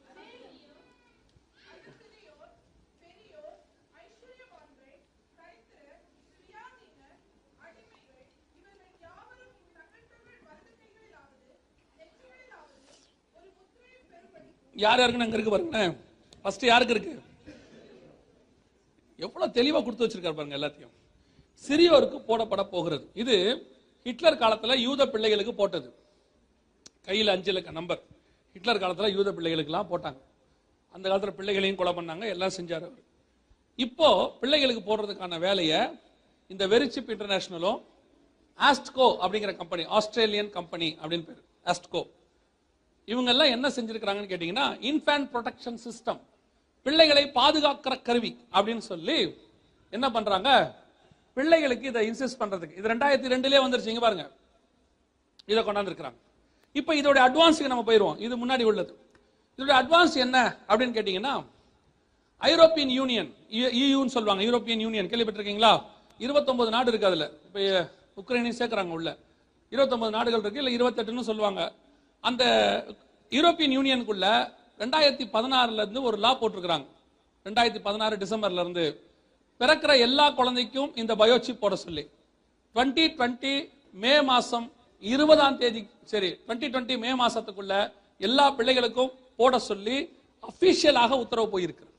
எல்லா கிளினிக்ஸ்க்கும் ஹாஸ்பிட்டல்ஸ்க்கும் all European newborn babies will be microchipped from December two thousand sixteen two thousand twenty May மாசத்துக்குள்ள இதை போட சொல்லி இதை வந்து ஆர்டிகல் இது அதற்கான வீடியோ இது கொடுத்துருக்குறாங்க. இப்போ இந்த யூரோப்பியன் யூனியனுக்குள்ள இருந்து தான் நம்ம எதிர்பார்க்கக்கூடியதான கடைசி சாம்ராஜ்யம் என்ன செய்யணும்? வரணும். இந்த செய்தி ஆரம்பிக்கும் போது இருக்கு பாருங்க இது அதுக்கான எல்லாமே இது கொடுத்துருக்குது. இந்த செய்தி ஆரம்பிக்கும் போது சொன்னோம் பத்து நாடுகள் கூட்டமைப்பு பத்து ராஜாக்கள் இவங்க தான் நீங்க கேட்கலாம் இதுல 29 நாடுன்னு சொன்னீங்களே பைபிள பத்துன்னு சொன்னீங்களேன்னா இவங்களுக்குள்ளேயே ஹெட் குவார்டர்ஸ் ஒன்று இருக்கு. அதுக்கு பேர் வெஸ்டர்ன் யூரோப்பியன் யூனியன் பேர். அந்த வெஸ்டர்ன் யூரோப்பியன் யூனியன்ல பத்து நாடு இருக்கும். மிச்சம் எல்லா நாடும் இவங்களுக்கு கீழே இருக்கும். அந்த பத்து தான் ஹெட் குவார்ட்டர்ஸ் இவங்க தான் இப்போ என்ன செஞ்சிருக்கிறாங்க? எல்லாருக்கும் போட சொல்லி உத்தரவு போட்டிருக்கிறாங்க. இப்போ போர்ச்சுகல்ல இருந்து ஆரம்பிச்சு யூரோப்பியன் யூனியன்ல இருக்க 28 நாடுகளுக்கு போட்டாச்சு. இதை பார்க்கும்போது உங்களுக்கு என்ன தோணும்னா வெளிநாட்டுல ரொம்ப மோசம் இல்லை இல்லை என்ன செய்யறாங்க போடுறாங்க. இதுல வெளிநாடு நம்ம நாடுன்னு பாகுபாடே கிடையாது. இப்போ கடைசி காலத்தில் எல்லா நாட்டையும் என்ன செய்யறாங்க ஒன்னா தான் கொண்டு வராங்க. பாருங்க இது இந்தியாவில் Maharashtra government as ensure biometric ID for infants இந்த ஐடி தான் சிப்பு எது? கார்டு கார்டு சிஸ்டம் இந்த கார்டு சிஸ்டம் தான் சிப் சிஸ்டமா மாத்த போறாங்க. இப்போ கார்டு சிஸ்டம் கொண்டாந்துட்டாங்க. எல்லா பிள்ளைகளுக்கும் என்ன வந்துருச்சு? கார்டு சிஸ்டம் வந்துருச்சு. அதுல என்னென்ன இருக்கணும்னு சொல்லியிருக்கிறாங்க பாருங்களேன். Special birth mark footprint fingerprint எல்லாமே. அதுவும் எவ்வளவு நேரத்தில் கொடுக்கணும் தெரியுமா? Within two hours of birth குழந்தை பிறந்த ரெண்டு மணி நேரத்திற்குள்ள ஒரு பயோமெட்ரிக் ஐடியா என்ன செஞ்சிடணும்? சிப்போட பிள்ளைக்கு கையில கொடுத்துடணும். இந்த ஐடி தான் வலது கைக்கு நெத்திக்கு என்ன செய்ய போகுது முத்திரையா மாறப்போகுது. உங்களுக்கு தெரிஞ்சிருக்கும்னு நினைக்கிறேன். உலக இந்தியாவில் இருக்கிற எல்லா பிள்ளைக்கும் ஐசி கொடுக்க சொல்லிட்டாங்க. தெரியுமா அந்த விஷயம்? ரெண்டாயிரத்தி எட்டில் தான் இந்த ப்ராஜெக்ட் ஆரம்பிச்சாங்க. ஆரம்பிக்கும் போது அப்போ இருந்த பிரதமர் வந்து மன்மோகன் சிங். அவருடைய காலத்தில் தான் இது ஆரம்பிக்கப்பட்டது. நந்தன் நிலக்கேணின்னு சொல்லி ஒரு இன்ஃபோசிஸில் இருந்தவர். அவரை வந்து கேபினெட் மினிஸ்டராக கொண்டு வந்து அந்த அந்தஸ்துக்கு கொண்டு வந்து இதை தனி டிபார்ட்மெண்ட் வச்சாங்க. அப்போ மத்திய அமைச்சராக இருந்த நிதி அமைச்சராக இருந்தவர் சொன்னார் பதினைந்து வயதுக்கு மேற்பட்டவர்களுக்கு தான் நாங்கள் என்ன கொடுக்க போகிறோம் ஐசிஸ் கொடுக்க போகிறோம் பதினைந்து வயதுவர்களுக்கு கீழ் உள்ளவர்களுக்கு என்ன கிடையாது? ஐசி கிடையாது. நாங்கள் அப்பயே எங்கள் மேகசினில் எழுதணும் இவர் சொல்கிறது நடக்காது. பைபிள் சிறியோருக்குன்னு சொல்லியிருக்கு. கண்டிப்பாக சின்ன பிள்ளைகளுக்கு என்ன செய்வாங்க? தருவாங்க. மலேசிய அரசாங்கம் இதை அனௌன்ஸ் பண்ணும்போது பன்னெண்டு வயதுக்கு மேற்பட்டவர்களுக்கு தான் ஐசி அதுக்கு கீழே இல்லைன்னு சொல்லுச்சு. ஆனா இப்போ பிறந்த குழந்தைக்கும் கொடுக்குறாங்க. நான் எப்பவும் சொல்லுவேன் இந்தியாவில் ஆரம்பிச்சாச்சு. நல்லா கவனிங்க இந்தியாவில் என்ன சொல்லியிருக்கிறாங்கன்னா வீட்டுக்கே சென்று பதிவு செய்யும் திட்டம். வீட்டுக்கே சென்று பதிவு செய்ய திட்டம். வீட்டுக்கு அதுவும் யாருக்கு பாருங்க ஐந்து வயதுக்கு உட்பட்ட பிள்ளை குழந்தைகளுக்கு. வீட்டுக்கு அரசாங்க அதிகாரிகள் ஐந்து வயசுக்கு உட்பட்ட பிள்ளருக்கு பிள்ளைக்கு தான் தேடி வரப்போறாங்க. வந்து பிள்ளைகிட்ட ஐசி இருக்கான்னு பார்க்க போறாங்க. இல்லாட்டி அங்கேயே போட்டோ எடுத்து ஃபிங்கர் பிரிண்ட் எடுத்து என்ன கொடுக்க போறாங்க? ஐசி கொடுக்க போறாங்க. சரி இந்த பிள்ளைக்கு ஏன் இவ்வளவு வேகமா ஐசி கொடுக்கணும்? அது எந்த மானியம் வாங்க போகுது? எந்த இடத்துல போய் நிக்க போகுது? எந்த பேங்க்ல போய் ஆக்சஸ் பண்ண போகுது? எதனால இவ்வளவு வேகம்? அப்படின்னா நல்லா தெரிஞ்சுக்கொள்ளுங்க. இது வரப்போற கடைசி ஜென்ரேஷன் நம்ம பிள்ளைகளாக இருப்பதற்கு நிறைய வாய்ப்பு இருக்கிறது. நான் கடைசி ஜெனரேஷனா உலகத்துடைய கடைசி ஜென்ரேஷன் சொல்லல. சபை காலத்தினுடைய கடைசி ஜென்ரேஷன் சபை காலம் முடிவடைந்த உடனே அந்தி கிறிஸ்துவின் தொடங்கும். அவன் கையில ஒப்படைக்கிறதுக்கான வேலையை தான் இப்போ வேர்ல்டு ஃபுல்லா பார்த்துக்கிட்டு இருக்கிறாங்க. இப்ப இந்த வீட்டுக்கே வந்து பிள்ளைய தேடுறதுங்கிறது பைபிள்ல ரெண்டு தடவை நடந்திருக்கு இதுக்கு முன்னாடி. ஒரு தடவை எபிரேய பிள்ளருக்கு தான் வீடு தேடி வந்தான். ரெண்டாவது ஒன்னரை வயதுக்கு உட்பட்ட பிள்ளருக்கு தான் வீடு தேடி வந்தாங்க. அது மோசே காலம் இது இயேசு காலம். இப்ப நம்ம காலத்துல ஐந்து வயதுக்கு உட்பட்ட பிள்ளருக்கு தான் வீடு தேடி வராங்க. இது வந்து நீங்க நினைக்காதீங்க ஏதோ இந்தியால மட்டும்னு நம்ம ஏற்கனவே பார்த்தோம் யூரோப்பியன் யூனியன் ஃபுல்லாக நடக்குது. ஈஸ்டர்ன் கண்ட்ரிஸ் ஃபுல்லாக நடக்குது இந்தியாவிலையும் நடக்குது. எல்லா இடத்துல ஐந்து வயதுக்கு உட்பட்ட பிள்ளைகளுக்கு அப்போ யோசித்து பாருங்க ரெண்டாயிரத்தி பதிமூணுல பத்தொன்பதுல ஐந்து வயதுக்கு உட்பட்ட பிள்ளைய தேடுறானா ரெண்டாயிரத்தி இருபதுல அந்த பிள்ளைக்கு என்ன வயசு இருக்கும்? ஆறு வயசு இருக்கும். யூரோப்பியன் யூனியன்ல ரெண்டாயிரத்தி பதினாலுல இருந்து கணக்கு போட சொல்லியிருக்கான். ரெண்டாயிரத்தி இருபதுல கணக்கு பண்ண சொல்லியிருக்கான். அப்ப அங்கேயும் என்ன வயசு இருக்கும்? அப்ப வேர்ல்டு ஃபுல்லா ஆறு வயசுக்கு உட்பட்ட எல்லா பிள்ளையும் என்ன செய்யறாங்க ரவுண்ட் பண்ணி உங்களை எடுக்கிறாங்க. இதை உங்களால புரிஞ்சுக்க முடியுதான்னு தெரியல எனக்கு தெரியல. வியா நம்ம பிள்ளைங்க ரொம்ப ரொம்ப ஒரு சீரியஸ் கண்டிஷனுக்குள்ள போய்கிட்டு இருக்கு. தேடி பிடிக்கிறாங்க. தேடி பிடிச்சி யாரோ ஒருத்தர் கையில ஒப்படைக்கிறதுக்கான வேலையை உலகத்தில் இருக்கிற எல்லா அரசாங்கமும் செய்யுது. நான் இப்பவும் சொல்லுவேன் இதை செய்யறது இந்திய அரசாங்கம் இதை செய்யறது பக்ரைன் அரசாங்கம்லாம் கிடையாது. நியூ வேர்ல்ட் ஆர்டர் ஒரு புது உலகத்தை உருவாக்க போகிறார்கள். அவர்கள் செய்கிறதான வேலை. அத்தனை பேரையும் கொண்டு போய் வரப்போகிற சர்வாதிகாரிகளை ஒப்படைக்கிறதுக்கான வேலையை செய்து முடிக்க போகிறார்கள். அதுல நம்முடைய பிள்ளைகள் கடைசி தலைமுறை இருப்பதற்கு நிறைய வாய்ப்பு இருக்கிறது. இனி காலம் கண்டிப்பாக செல்லாது. இனி நிர்விசாரமாய் இருந்தால் நஷ்டம் நமக்கு தான் இனி வருகையில போகிறதுக்கான ஆயத்தப்பட வேண்டிய காலகட்டம் வந்து விட்டது கத்தர் சொன்னபடியே இன்னைக்கு உங்க பிள்ளையும் நம்ம எல்லா பிள்ளையும் தான் எடுக்கிறான். நம்மளே தான் வாயால வாக்குமூலம் கொடுக்குறோம் பிள்ளைய பத்தி. நம்ம ஏதோ டெக்னாலஜி ஏதோ பாதுகாப்புன்னு நினைக்கிறோம். இல்ல கொண்டு போய் ஒப்படைக்க போறோம். அப்ப ஆதார் வாங்கக்கூடாதா? வேற வழி இல்ல வாங்கணும். ஆனா ஆதாருக்கு அப்புறம் இது ஒண்ணு வரும். இதைத்தான் போடக்கூடாது. சிப்பு தான் உடம்புல என்ன செய்யக்கூடாது? இம்ப்ளான் பண்ணக்கூடாது. உலகத்துல இருக்கிற ஆசீர்வாதமா சிப்பான்ற ஒரு கேள்வி ஒண்ணு கண்டிப்பாக வரும். சிப் இல்லாம வாழ முடியும். ஆனா எப்படி வாழ முடியாது? இன்னைக்கு இருக்கிற இதே ஃபெசிலிட்டிஸோட கண்டிப்பா வாழ முடியாது. உங்களுக்கு அது கிடைக்காது இது கிடைக்காதும்பா. அதெல்லாம் வேணுமா? சிப்பு வேணுமா? அந்த இடத்துல கொண்டு வந்து நிறுத்துவாங்க. இதுக்கு நடுவில் எப்படியும் வருகை வந்துவிடும் என்று நாம் விசுவாசிக்கிறோம். அல்லேலூயா. எல்லா கண்ணுக்கு முன்னாடி ரெடி ஆயிருச்சு. உங்க பிள்ளைகளை குறி வச்சு எல்லாம் செய்யறாங்க இது இல்லாம எதுவும் கிடைக்காதுன்னு பைபிள் சொல்லுதுல பதினேழாம் வசனத்துல? இங்க பாருங்க. ஹூஸ்டன்ல பெர்னாண்டஸ்ங்கிறவரு தன்னுடைய பிள்ளையை கொண்டு போயிட்டு டெக்சாஸ்ல கொண்டு போய் சேர்த்திருக்கிறார். ஸ்கூல்ல சேர்க்க சொல்லும் போது அவங்க வந்து ஐசி போட சொல்லிட்டாங்க. RFID chip. இவர் சொல்லிட்டாரு நான் என் பிள்ளைக்கு போட மாட்டேன். நான் புக் ஆஃப் ரெவலேஷன் படிச்சிருக்கிறேன். இல்ல என் பிள்ளைக்கு நான் ஆர்எஃப் ஐடி சிப்பு போட மாட்டேன்னு சொல்லிட்டார். உடனே அவங்க சொல்லிட்டாங்க. அப்படின்னா உங்க பிள்ளை என்ன செய்ய முடியாது? நாங்க சேர்த்துக்க முடியாது வேற ஸ்கூல் பாத்துங்கன்னு. இவர் கோர்ட்ல போய் கேஸ் போட்டாரு. என்னை கட்டாயப்படுத்துறாங்க பிள்ளைக்கு ஐசி போடுறாங்கன்னு. அப்ப கோர்ட்டோட தீர்ப்பு என்ன தெரியுமா இதுல? ஜட்ஜ்மெண்ட் என்ன வந்துச்சு தெரியுமா? Texas will not able to represent you or your daughter in this matter இந்த விஷயத்தில் நாங்கள் உங்களுக்கோ உங்க மகளுக்கோ என்ன செய்ய முடியாது? உதவி செய்ய முடியாது. பள்ளி நிர்வாகம் சொல்லுகிறபடி செய்யுங்கள். இல்ல வேற பள்ளியில சேர்த்துங்கன்ட்டான் ஆனா டெக்சாஸ்ல மட்டுமே நூத்தி பன்னிரெண்டு ஸ்கூல்ல ஒரு லட்சம் பிள்ளைகளுக்கு சிப்பு போட போறாங்க. ஆண்டவர் சொன்னபடி இது இல்லாமல் வாங்கவும் விற்கவும் கூடாதபடிக்கு. இப்போ உங்க பிள்ளைக்கு இது இல்லாட்டி என்ன கிடைக்காது? எஜுகேஷன் அப்படின்னு ஒண்ணு கிடைக்கவே கிடைக்காது. இப்போ உங்க பிள்ளையோட எதிர்காலம் எந்த கையில இருக்கு? நம்ம பிள்ளை நல்லா இருக்கணும் என்ன வேணும்? எஜுகேஷன் வேணும். அப்ப ஏசுநாதரு ஆ? இந்த கேள்வி நான் கேட்டதுக்கு அதான் காரணமே. இன்னைக்கு நம்ம மைண்ட்ல எஜுகேஷன் விக்கிரகமா மாறிக்கிட்டு இருக்கு. படிப்பு எப்படி மாறிக்கிட்டு இருக்கு? விக்கிரகமா இருக்கு அது என்னங்க விக்கிரகமா மாறுது? விக்கிரகம்னா என்ன தெரியுமா? சிலை மட்டும் கிடையாது. தேவன் இருக்கிற இடத்துக்கு வேற எது வந்தாலும் அது விக்கிரக வழிபாடு. தேவன் இருக்கிற இடத்துக்கு நீங்க எது வந்தாலும் படிப்போ பணமோ அந்தஸ்தோ பொருளாசையோ எது வந்தாலும் அது என்னது? விக்கிரக வழிபாடு. இன்னைக்கு நாம படிப்பை தேவனுக்கு முந்தின ஸ்டேஜ் கொண்டாந்துட்டோம். இயேசுவை ரெண்டாவது இடத்துக்கு கொண்டாந்துட்டோம். இன்னைக்கு பிள்ளைகளுக்கு படிப்புங்கிறது எப்படி ஆயிருச்சு? ஒரு காலத்துல கனவா இருந்துச்சு அதுக்கப்புறம் ஆசையா இருந்துச்சு அப்புறம் மஸ்டாச்சு இப்ப வெறி ஆயிருச்சு. இல்ல என் பிள்ளை வந்து ஆகணும் படிச்சே ஆகணும். நான் சொல்றேன் படிப்பு தப்பு இல்ல. அது ரெண்டாவது இடத்துல எப்பவுமே பாத்துக்கணும் முதல் இடத்துல தேவன் தான் இருக்கணும் உங்க பிள்ளைக்கு. ஏன்னா படிச்சு முன்னேறாதவன் எத்தனையோ பேர் இருக்கிறான். ஆனா இயேசுவை ஏற்றுக்கொண்டு முன்னேறாதவன் ஒருத்தன் கிடையவே கிடையாது. எவனையும் பிரகாசிக்கிற மெய்யான ஒளி அவர்தான். படிக்க திருப்பி சொல்றேன் படிக்க கூடாதுன்னு சொல்லல. படிப்பு ரெண்டாவது இடத்துக்கு இருக்கணும். கர்த்தர் முதல் இடத்துல இருக்கணும். இன்னைக்கு நம்ம எந்த அளவுக்கு போயிட்டோம்? ஒரு ஸ்பெஷல் ப்ரோக்ராம் ஸ்பெஷல் மீட்டிங் நம்ம சண்டே சர்வீஸோ வெள்ளிக்கிழமை சர்வீஸோ வச்சா அன்னைக்கு ஒரு டியூஷன் இருந்தா டியூஷனுக்கு அனுப்பிட்டு பிள்ளைய சர்ச்சுக்கு கொண்டு வர மாட்டோம். அப்ப நம்ம என்ன ஆப்ஷன் கொடுக்குறோம்? சர்ச்சா எஜுகேஷனா எதுக்கு தான் கொடுக்குறோம்? டியூஷன் கொடுக்குறோம். காட்ட கேட்டா என்ன சொல்றோம்? டியூஷன் போனா இன்னைக்கு பாடம் போயிரும். சர்ச்சு போனா உன் பிள்ளைக்கு ஆத்மாவே போயிருமே. ஒரு ஒரு வேளை ஒரு சப்ஜெக்ட்ல ஃபெயில் ஆனா அடுத்த வருஷம் பாஸ் ஆயிரலாம். ஆனா வருகையில ஃபெயில் ஆனா முடிஞ்சுச்சு. உங்க பிள்ளைகளுக்கு எது தேவை? ஃபர்ஸ்ட் ப்ரிஃபரன்ஸ் இன்னைக்கு நீங்க நல்ல சாப்பாடு கொடுக்குறீங்க நல்ல ட்ரெஸ் கொடுக்குறீங்க நல்ல ஸ்கூல் கொடுக்குறீங்க என்ன ஸ்பிரிச்சுவல் ஆக்டிவிட்டிஸ் கொடுக்குறீங்க? வீடியோ கேம்ஸ் பார்த்து விளையாடுற உன் பிள்ளை என்னைக்காவது பைபிளை விரும்பி இருக்கா அப்போ உங்க பிள்ளையோட ஸ்பிரிச்சுவல் வாழ்க்கையை வீடியோ கேம் சாப்பிட்டுருச்சு. இன்னைக்கு பெற்றோர் அப்படித்தான் இருக்கிறீங்க. நான் சொல்லுவேன் பிள்ளைகள் மேல குறையே கிடையாது. திருந்த வேண்டியது பெற்றோர். பெற்றோர் என்ன செய்றீங்க இன்னைக்கு? நான் தான் கஷ்டப்பட்டேன்.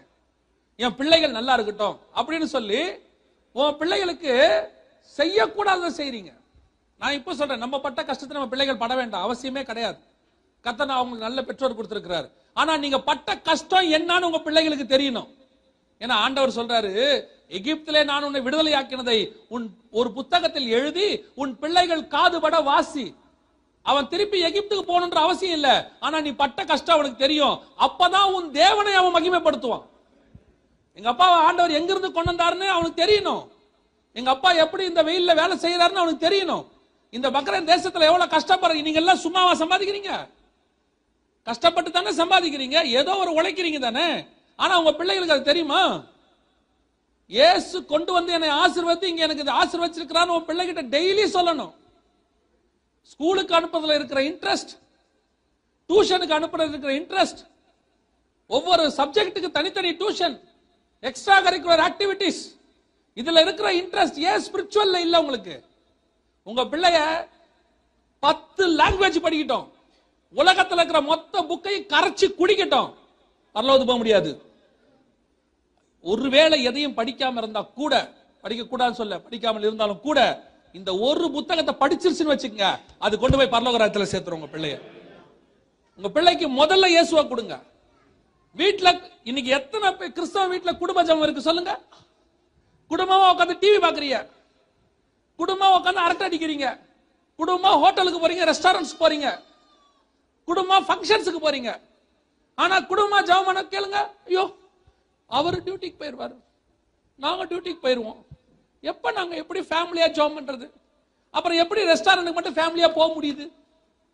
எவனாவது சாப்பாடு போறேன்னு கூப்பிட்டா குடும்பமே கார் ஏறி போக தெரியுது இல்ல உங்களை சொல்லல. நீங்க தங்கம். அதை மட்டும் சாப்பிடறதுக்கு ஃபேமிலியா போக தெரியுது இல்ல ஏன் தேவ சமூகத்துக்கு மட்டும் குடும்பமா போக தெரியல? ஒரு அரை மணி நேரம் கூட தேவனுக்கு உங்க குடும்பமா நீங்க டைம் ஒதுக்கலன்னா எதுக்கு ஆண்டவர் உங்களுக்கு இருபத்தி நாலு மணி நேரமும் பரலோகத்தை கொடுக்கணும் சொல்லுங்க. நம்ம என்ன அவ்வளவு பெரிய நீதிமான்களா? நம்ம என்ன அவ்வளவு ஆபரகம் மாதிரி ஈசாக்கு மாதிரியா? கொஞ்சம் யோசிச்சு பாருங்க. உங்க பிள்ளைகளுக்கு நீங்க தாங்க ரோல் மாடல் உங்க பிள்ளைகள் உங்ககிட்ட தானே ஸ்பிரிச்சுவாலிட்டி கத்துக்க முடியும். ஆறு நாள் அவன் ஸ்கூல்ல கத்துக்கிறான் பாடத்தை. அந்த ஆறு நாளும் ஸ்பிரிச்சுவல் அவன் உங்ககிட்ட தான் கத்துக்கணும். நீங்க தான் நடமாடுகிற நிருபம். நீங்க தான் காஸ்பல் நீங்க எப்படி இருக்கிறீங்க? அவன் சுட்டி டிவி பார்த்தா இது ரிமோட்டை வாங்கி டுவெண்ட்டி டுவெண்ட்டி பாக்குறீங்க எப்படி உருப்பிடுவா சொல்லுங்க. நீங்க சர்ச்சில் நீங்க நீங்க என்ன நினைக்கிறீங்க? சர்ச்சை எப்படிப்பட்ட இடமா நினைக்கிறீங்க? சர்ச்சுங்கிறது ஏதோ உங்களுக்கு ஆசீர்வாதம் கொடுக்குற குடவுனா உங்களை திருத்துற இடம். உங்க குடும்பத்துக்கு ஆசீர்வாதம் கொடுக்குற இடம். உட்காந்து குடும்பமா ஜோம் பண்ண கத்துக்குங்க முதல்ல. அதே மாதிரி பிள்ளைய ஸ்கூலுக்கு அனுப்பும் போது காலை அஞ்சு மணிக்கு எந்திச்சு அனுப்புறீங்க. ரொம்ப கஷ்டம் தான் இல்லைன்னா சொல்லல. அவ்வளோ கஷ்டப்பட்டு கணவன் மனைவிமா ஏந்திரிச்சு சாப்பாடை கட்டி பேக்கில் போட்டு எல்லாம் பண்ணி அந்த பிள்ளையும் பாவம் தூக்கத்தில் அரை தூக்கத்தில் ஓடுது. ஒரு அஞ்சு நிமிஷம் ஜோம் பண்ணீங்களா யாராவது? வேன்ல ஏத்தமா ஜோம் பண்ணீங்களா? ஓடு ஓடு நாயே பேய வந்துச்சு பாரு. வேன் வந்து நிக்குது. இன்னும் தூங்குறியே. எருமாடு என்னென்ன வார்த்தை சொல்லி எழுப்பி ஏற்பு ஓட்டுறீங்க? ஓகே சொத்துறோம் அது உங்க இஷ்டம். என்ன வேணா செய்யுங்க. சிலர் அன்பாவும் கொண்டு போய் ஏத்துறீங்க. டார்லிங் வா வந்துருச்சு வண்டி வந்துருச்சுன்னு நீங்க போய் ஏத்துறீங்க. நல்லது உங்களை இல்லைன்னு சொல்லல. ஒரு அஞ்சு நிமிஷம் ஜோம் பண்ணிருக்கீங்களா? என்னைக்காவது நிக்க வச்சு. உங்க பிள்ளைய நீங்க ஸ்கூலுக்குள்ள மட்டும் அனுப்பல உலகத்துக்குள்ளேயும் அனுப்புறீங்க. உங்க பிள்ளைய அங்க போகும்போது தான் உலகத்தை கத்துக்கும். கூட படிக்கிற பிள்ளை பேசுற கெட்ட வார்த்தை அங்கதான் வரும். அங்க பேசுற சினிமா கதையும் அங்கதான் வரும். அதெல்லாம் நம்ம பிள்ளைய தொடக்கூடாதுன்னா முதல்ல கர்த்தருடைய கிருபை ரெண்டாவது உங்க ஜெபம். நீங்க உட்காந்து ஜபம் பண்ண பிள்ளைகளுக்கு இன்னைக்கு இருக்கிற பெற்றோர் ஆவிக்குரிய பெற்றோர்லாம் சோம்பேறிகள். உங்களை சொல்லல சோம்பேறிகள். பிள்ளைய ஸ்கூலுக்கு இப்படி அனுப்பி விட்டோன்னா என்னைக்கா ஜோம் பண்ணிருக்கீங்க பிள்ளைக்கு? இதுல வேற நீ ஒரு கத்து வச்சிருக்கிய. ஏதாவது ஒரு ஊழியத்துக்கு மாசம் ஐநூறு அனுப்பிட்டா பிள்ளை ஆசீர்வாதமா இருக்கும். எவன் சொன்னா யார் சொன்னது? மாசம் மாசம் ஊழியத்துக்கு ஐநூறு அனுப்பினா அனுப்புனா பிள்ளை நல்லா இருக்கும் எவன் சொன்னா ஐநூறு ஐநூறு அனுப்புனீங்கன்னா பிள்ளை நல்லா இருக்கும். எவனுக்கு அனுப்புறீங்களோ அவன் பிள்ளை. உன் பிள்ளைக்கு நீ தான் ஜோம் பண்ணணும். வேற எவனும் ஜோம் பண்ண முடியாது உலகத்துல. ஊழியக்காரனை கூப்பிட்டு ஜோம் பண்ணீங்கன்னா ஏதோ நாங்க ஜோம் பண்ணிட்டு போயிருவோம். உன் பிள்ளைக்கு நீங்க தான் ஜோம் பண்ண முடியும். ஒவ்வொரு நாளும் நீங்க தான் தேவ சமூகத்துல காத்திருக்கணும். நீங்க நீ காத்திருக்கிறதுக்குலாம் ரொம்ப பிஸி ஆயிட்டீங்க நீங்க. பிள்ளைக்கு ஜோம் பண்ண முடியாம அப்படி என்ன ஒரு பெரிய பிஸி சொல்லுங்க. உங்க பிள்ளைகளுக்கு எதை கொடுக்குறீங்களோ இல்லையோ இயேசுவை கொடுத்துருங்க. அதான் நல்லது. நான் சொல்றேன் கவனிங்க. ஆடு மேய்க்கிற தாவித ராஜாவா மாத்தவும் அவரால் முடியும். ராஜாவா உட்கார்ந்து இருக்கிற நேபுகாத் நேச்சார புள்ளி மெய்ய வைக்கவும் அவரால் முடியும். அவர் சர்வ வல்லமை உள்ள தேவன். உன் பிள்ளை ஆண்டவருக்கு கீழ்ப்படுகிற பிள்ளையா இருந்துருச்சுன்னா எப்படியும் உயர்த்தி கொண்டு வந்து மேல உட்கார வச்சிருவார். எல்லா படிப்பும் இருந்து தேவனுக்கு கீழ்ப்படியலன்னு வச்சுக்கோங்க நொறுக்கி போட்டுருவாரு. படிப்பு ஒரு மனுஷனுக்கு பணம் தரும் அந்தஸ்து தரும் ஆஸ்தி தரும் எல்லாம் தரும். ஆனா மனுஷனா மாத்தாது. அது ஒருவேளை மனுஷனா மாத்தி இருந்தா ஏன் டாக்டர்ஸ் எல்லாம் குடிக்கிறவங்க சிகரெட் பிடிக்கிறவங்க இருக்க போறான்? தீவிரவாதிகள் இருக்கிறானே அவனை படிக்காதவன் நினைக்கிறீங்களா? அதுலயும் ஹை எஜுகேட்டட்லாம் இருக்கான். படிப்பு ஒரு மனுஷனை மனுஷனா மாத்தாது. ஆனா ஒருத்தன் இயேசுவை ஏற்றுக்கொண்டான்னு வச்சுக்கோங்க அந்த நிமிஷமே அவன் மனுஷனாய் மாறுகிறான். எல்லா கெட்ட பழக்கமும் அவனை விட்டு போகுது. கெட்ட பழக்கம் ஏ அப்பனா என்ன அர்த்தம்? ஒரு மனுஷனை மனுஷனா மாத்துறது இயேசு தானே ஒழிய படிப்பு இல்லை. படிப்பு தேவை. அது உங்களுக்கு பணம் கொடுக்கும் அந்தஸ்து கொடுக்கும். நான் சொல்றேன் படிப்பு இல்லாவிட்டாலும் அது கிடைச்சிரும். நான் ஒரே ஒரு காரியத்தை மட்டும் சொல்லிட்டு அடுத்த விஷயத்தை நான் சொல்லிடுறேன். தமிழ்நாட்டில் ஒரு பெரிய டாக்டர் இருந்தார். மிகப்பெரிய டாக்டர். நைன்டீன் நைன்டிஸ்ல நான் சொல்றேன். ஒரு அன்னைக்கே ஒரு சர்ஜ சர்ஜரிக்கு வந்து ரெண்டு லட்சம் மூணு லட்சம் வாங்குவார் அன்னைக்கு. அப்படிப்பட்டதான ஒரு சயின்டிஸ்ட் டாக்டர் கல்யாணம் பண்ணல அவர். சில வருஷங்களுக்கு முன்னாடி சூசைட் பண்ணி செத்து போயிட்டார். ஆறாவது ஃப்ளோர்ல இருந்து கீழே குதிச்சு செத்துட்டார். அவர் மிகப்பெரிய கார்டியலிஸ்ட் அதாவது அரு இருதய மாற்று அறுவை சிகிச்சை நிபுணர். மிகப்பெரிய டாக்டர் சூசைட் பண்ணி செத்துட்டார். அவருடைய அந்த பிரிஸ்கிரிப்ஷன் பேட்ல எழுதி வச்சிருக்கிறார். என்ன எழுதிட்டு செத்தார் தெரியுமா? ஆறு வருஷமாக மனபாரம் துக்கம். இதை மாத்துறதுக்கு எனக்கு வழி தெரியல. என்னென்னவோ செஞ்சு பார்த்துட்டேன். ஆகவே நான் போகிறேன்னு எழுதிட்டார். அத்தனை பேருக்கு இருதய மாற்று அறுவை சிகிச்சை செய்ய தெரிஞ்சவருக்கு இலைப்பாறுதல் கொடுக்கறது இயேசுதான்னு தெரியாததுனால செத்தே போயிட்டான் பாருங்க. அப்படின்னா படிப்பு ஒருத்தனுக்கு இலைப்பாறுதலை தராது. இயேசு கிறிஸ்து மட்டும்தான் இலைப்பாறுதலை தர முடியும். எத்தனையோ பேர் படிச்சு முடிச்சுட்டு வீடு வாங்கிட்டு எல்லாம் பண்ணிட்டு அறுபது வயசுல பைபிளை பிரிச்சுட்டு உட்காந்துருப்பான் வீட்டில் பாத்தீங்களா?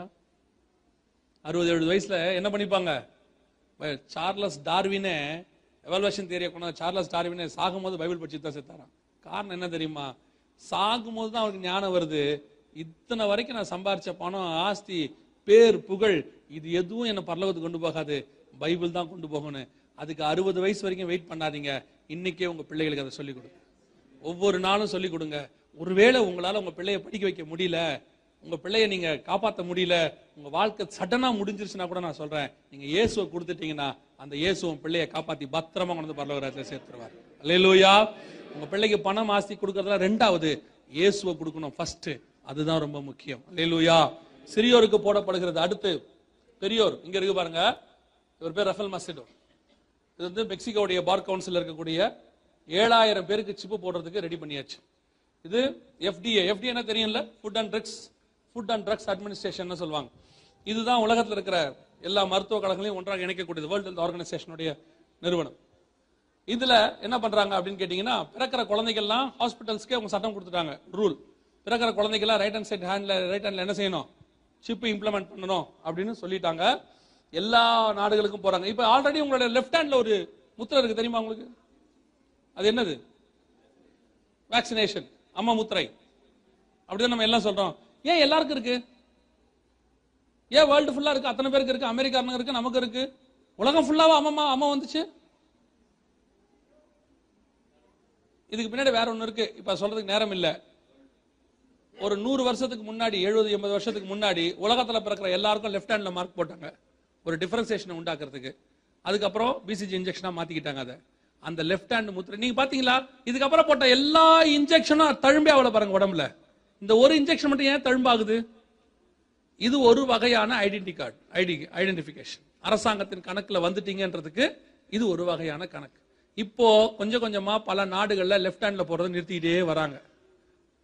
இப்போ ரைட் ஹேண்ட்ல போட ஆரம்பிக்க போறாங்க. அதனால தான் லெஃப்ட் ஹேண்ட்ல போறது என்ன செய்யறாங்க நிறுத்துறாங்க. எஃப்டிஏ மூலமா தான் அது நடக்குது. அடுத்து பென்டகன் அமெரிக்க ராணுவ தளவாடத்தில் இருக்கக்கூடியதான ராணுவ வீரர்கள். மேக்சிமம் சோல்ஜர்ஸ்க்கு போட்டாச்சு. நிறைய சோல்ஜர்ஸ் இதை வந்து வரவேற்கிறாங்க. போட தொடங்கியாச்சு. இப்போ மிக முக்கியமான இன்ஃபர்மேஷனை பார்க்க போறோம். நல்லா கவனிங்க. மிக முக்கியமான இன்ஃபர்மேஷன் அபிஷியலாக பயோசிப்பை ஒரு அரசாங்கம் மக்களுக்கு போட சொல்லி உத்தரவு போட்டுச்சு ஸ்வீடன்ல ஸ்வீடன்ல ஸ்டாக்ஹோம் அப்படிங்கிற பகுதியில் அந்த ஒரு மாவட்டத்தில் மட்டும் இங்க பாருங்க கை வச்சோன்னு டோர் திறக்குது பாருங்க. அவ்வளவுதான். ஐசி எல்லாம் தேவையில்ல. கை வச்சோன்னு போகும். இது ஸ்டாக் ஹோம் அப்படிங்கிற பகுதியில் போட சொல்லி இப்போ உத்தரவு போட்டிருக்கிறாங்க. அங்க பாருங்க.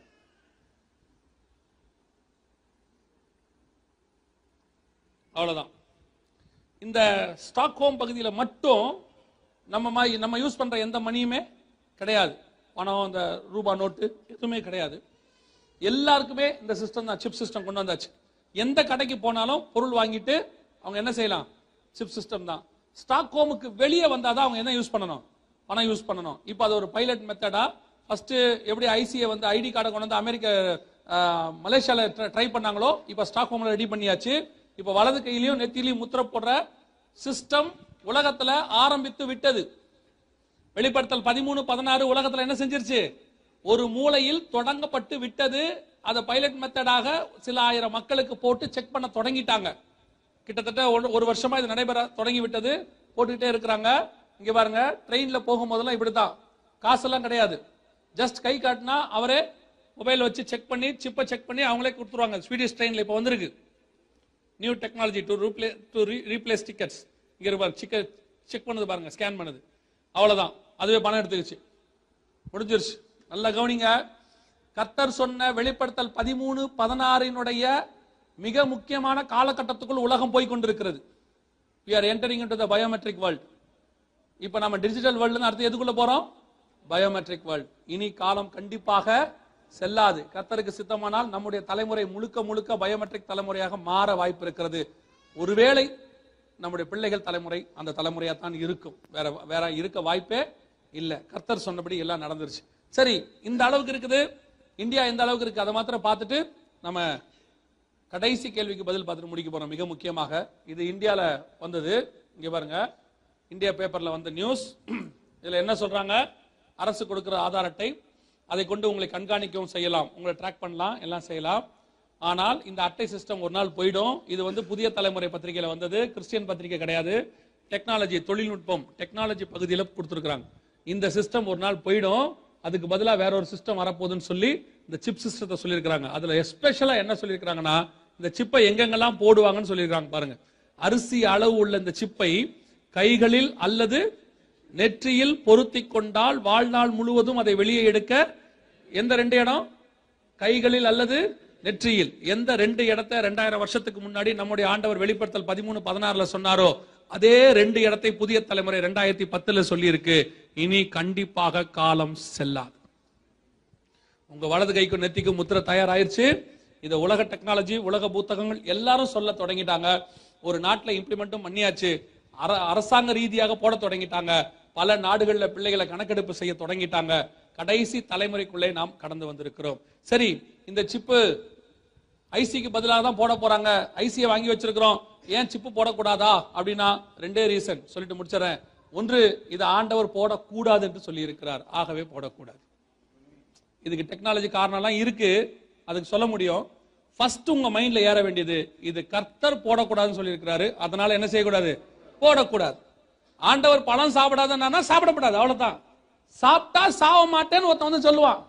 அந்த சிப்பெல்லாம் ஒண்ணு இல்லைங்க இதெல்லாம் ஒண்ணுல சும்மா போடுங்கன்னு ஒருத்தன் சொல்லுவான்.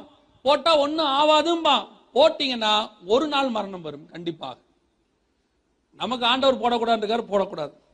சரி உலக பிரகாரமாக அந்த சிப்பை போட்டா என்ன ஆகும்னு ஆண்டவர் சொல்றாரு. வாசிங்க. ரெண்டு வசன வாசிங்க முடிக்கலாம். வெளிப்படுத்தின விசேஷம் பதினாறாம் அதிகாரம். வெளிப்படுத்தின விசேஷம் பதினாறாம் அதிகாரம். ரெண்டாவது வசன வாசி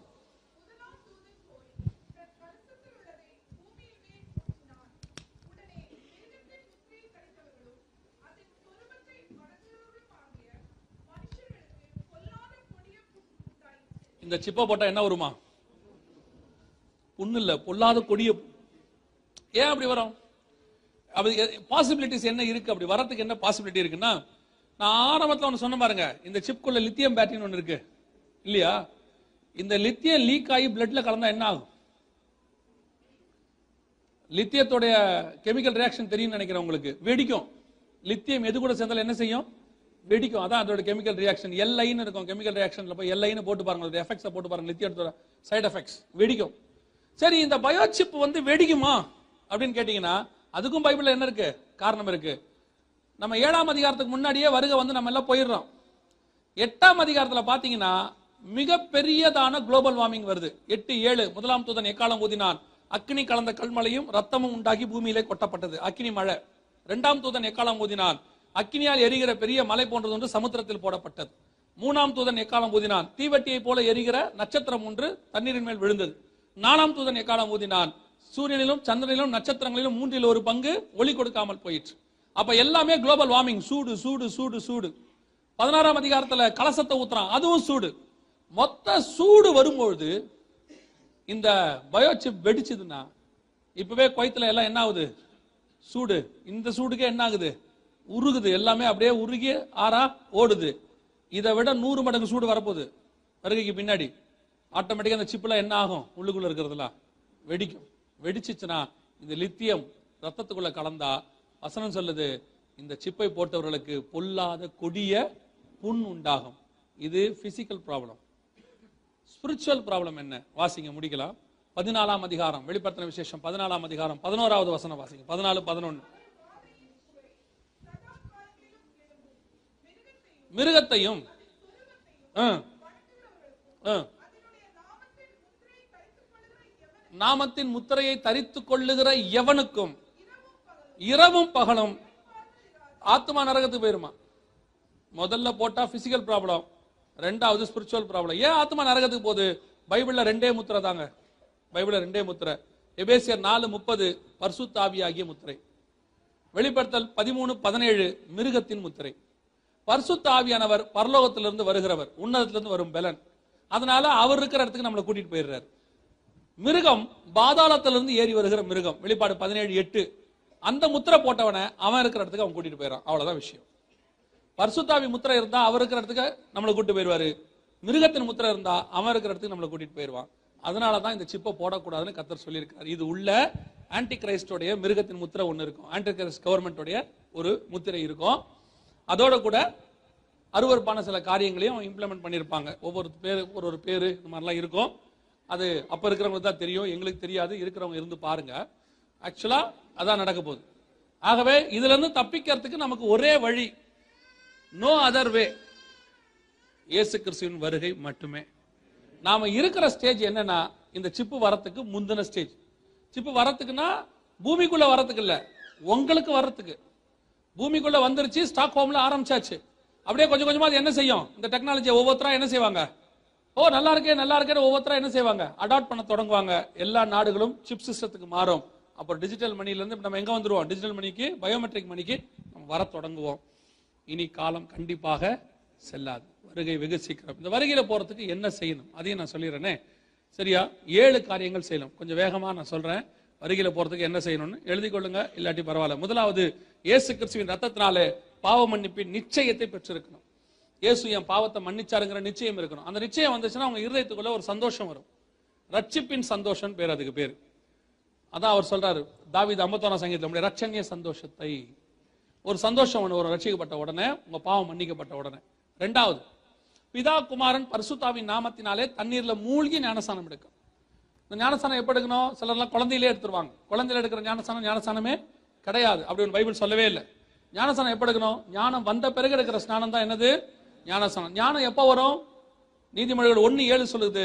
கர்த்தருக்கு பயப்படுதலே ஞானத்தின் கர்த்தருக்கு எப்போ பயப்படுவோம்? தீமை விட்டு விலகுதலே கர்த்தருக்கு பயப்படுகிற பயம். அப்ப ஞானஸ்தானம் எப்போ எடுக்கணும்? தீமை விட்டு விலகி. இனி நான் பாவம் செய்ய மாட்டேன்னு அறிக்கை செய்து கர்த்தருக்கு பயந்து நான் பாவத்துக்கு மறித்து நீதிக்கு உயிர்த்தெழுகிறேன்னு சொல்லி தண்ணிக்குள்ள மூழ்கி எடுக்கணும். அந்த ஞானஸ்தானத்தை தான் கர்த்தர் சொல்றார். அதை எடுத்திருக்கிறீங்களா? அந்த ஞானசனம் எடுக்கலனா பரலோகராஜத்தில் பிரவேசிக்க முடியாதுன்னு இவன் மூணாம் அதிகாரத்தில் கத்தர் சொல்றார். தண்ணியில மூழ்கி ஞானசனம் எடுக்காதவங்க ஞானசனத்துக்கு ஒப்பு கொடுங்க. ஆண்டவர் வெகு சீக்கிரத்தில் வரப்போகிறார். மூன்றாவது எபேசியர் நாலு முப்பது.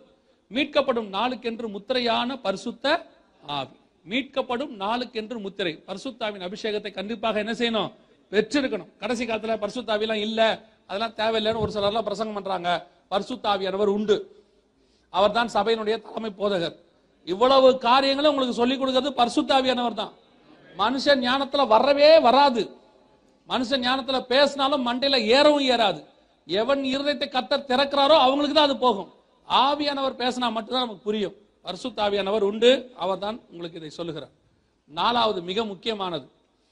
அப்போசன நடவடிக்கைகள் ரெண்டு நாற்பது சொல்லுகிறது. மாறுபாடான இந்த சந்ததியை விட்டு விலகி உங்களை ரட்சித்துக் கொள்ளுங்கள். வேறுபாடு உள்ள வாழ்க்கை டிஃபரன்சியேஷன் லைஃப் உங்களுக்கு உங்களுக்கும் உலகத்துக்கும் என்ன இருக்கணும்?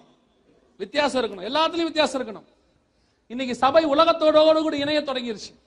இன்னைக்கு கடைசி காலத்துல ஒரு காலத்துல சபை உலகத்துக்கு போய் உலகத்தை சபையா மாத்துச்சு. இப்ப சபைக்குள்ள உலகம் வந்து சபை என்னவா மாறிட்டு இருக்கு? உலகமா மாறிட்டு இருக்கு. உலகத்துல என்னென்ன நடக்குதோ எல்லாம் சபைக்குள்ள நடக்குது. உலகத்தான் ஆடுற ஆட்டம் உலகத்தான் பாடுற பாட்டு உலகத்தான் பண்ற ஸ்டைலு உலகத்தான் பண்ற ட்ரெஸ்ஸிங்கு எல்லாம் இங்க இருக்கு. ட்ரெஸ்ஸிங் தப்பு இல்லை. ஆனா சினிமா நடிகை மாதிரி ட்ரெஸ் பண்ணக்கூடாது. நான் சொல்றது உங்களுக்கு புரியுதா? உலகத்தான் இப்ப நம்ம ஒரு பாட்டு பாடுறோம். நம்ம என்ன பாட்டு பாடுறோம்? கர்த்தரை மகிமைப்படுத்துவதற்கு பாட்டு பாடுறோம். நம்ம ஆராதிக்கிறது யாருக்காக? தேவனுக்காக. This is not the place of performance this is the place of transformation நாம இங்க வந்து பெர்ஃபார்ம் பண்ணக்கூடாது. அழகா பாடணும். நாலு பேர் விரும்புற மாதிரி பாடணும். பாடி முடிச்ச உடனே ரொம்ப அழகா பாடினீங்கன்னு சொல்லணும். அப்படின்னா நீ உலகத்தானுடைய ஆராதனையை கொண்டாந்துட்ட சபைக்குள்ள. உன் ஆராதனையில ஆவியானவர் மட்டுமே மகிமைப்படணும். இன்னைக்கு என்ன நடக்குது? ஆராதனையில சினிமாக்காரன் பாடுற மாதிரியே பாட்டு சினிமாக்காரன் ஆடுற மாதிரி ஆட்டம். அதுல வேற கேட்கறான் நான் டான்ஸ் ஆடினா தப்பா? நிறைய பேர் கேட்கறான் டான்ஸ் ஆடினா தப்பா? சர்ச்சுக்குள்ள. அதுல வந்து ஒரு ஒரு- வார்த்தை கண்டுபிடிச்சு வச்சிருக்காங்க தாவிது ஆடினார். நிறைய பேர் அதான சொல்றான்? தாவிது ஆடினார்.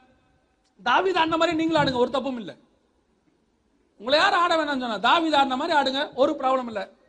தாவிது உள்ள ஆடினாரா? வெளியாடினாரா ஆசாரிப்பு கூடாரத்துக்கு உள்ள ஆடினாரா? நடுத்தரில் ஆடினாரா?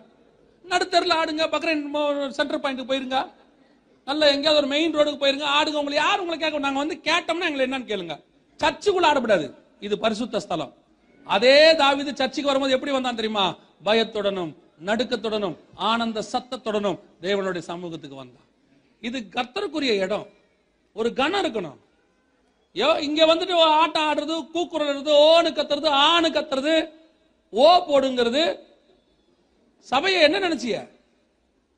சபைக்கு வரும்போது ஒரு பயம் இருக்கணும் இருதயத்துல. சபைக்குள்ள உட்காந்து போன் பேசுறது சபைக்குள்ள உட்காந்து எஸ்எம்எஸ் அனுப்புறது இங்க உட்காந்து அரட்டை அடிக்கிறது இங்க உட்காந்து கிண்டல் பண்றது கீழே உட்காந்துட்டு ஊழியக்காரனுக்கு மார்க் போடுறது. நல்லா கவனிச்சுக்க. நீங்க பண்றத ஊழியக்காரன் கவனிக்கிறாரோ இல்லையோ? ஆவியானவர் பார்த்துக்கிட்டே இருக்கிறாரு. நியாய தீர்ப்பு அவர் கையில இருக்கு. நொறுக்கிடுவாரு. அந்த காலத்துல சபைக்குள்ள அந்நியாக்கினிய கொண்டாந்தா கொன்னே போட்டுருவாரு இது கிருபையின் காலன்றதுனால கொல்ல மாட்டார்ல பொறுமையா இருக்கிறார் அவ்வளவுதான்.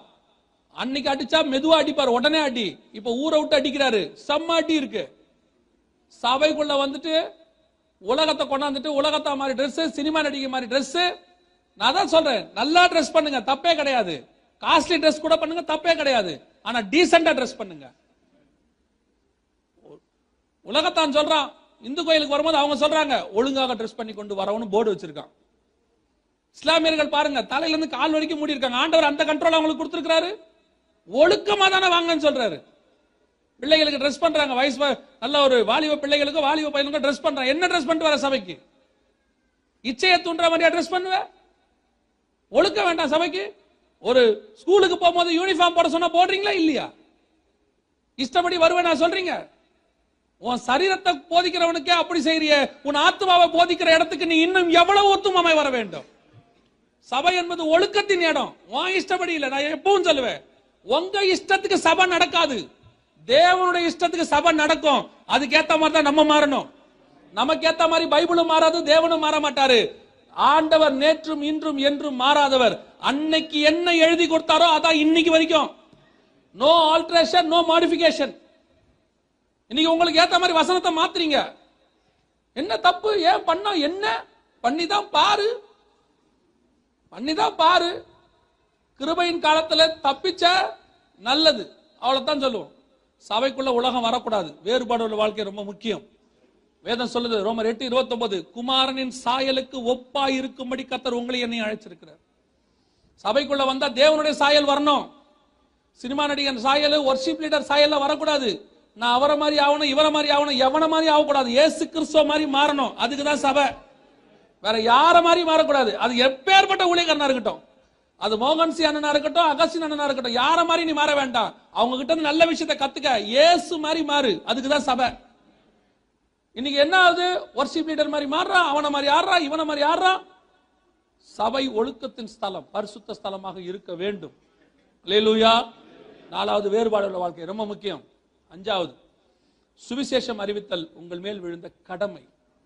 யூ மஸ்ட் பிரீச் காஸ்பல் நிறைய பேருக்கு இந்த உண்மை தெரிய மாட்டேங்குது. என்னது? நான் ரச்சிக்கப்பட்டேன் நான் பரலோகத்துக்கு போயிடுவேன் முடியாதுங்க. You must preach gospel Bible சொல்லுது அவ்வளவுதான். புதிய ஏற்பாட்டிலேயே கொஞ்சம் மைல்டா இருக்கு. சுவிசேஷம் அறிவிக்காவிட்டால் எனக்கு ஐயோ ஆனா பழைய ஏற்பாட்டில் இன்னும் தெளிவா இருக்கு. எஸ்ஐக்கல் முப்பத்தி மூணு எட்டு வாசிங்க பார்ப்போம் எஸ்ஐக்கல் முப்பத்தி மூணு எட்டு. சீக்கிரம் வாசிங்க முடிக்கலாம். நான் துன்மார்க்கனை நோக்கி. துன்மார்க்கனே நீ சாகவே சாவா என்று சொல்லுகையில். ஆ. ம். அங்க என்ன இருக்கு தெரியுமா?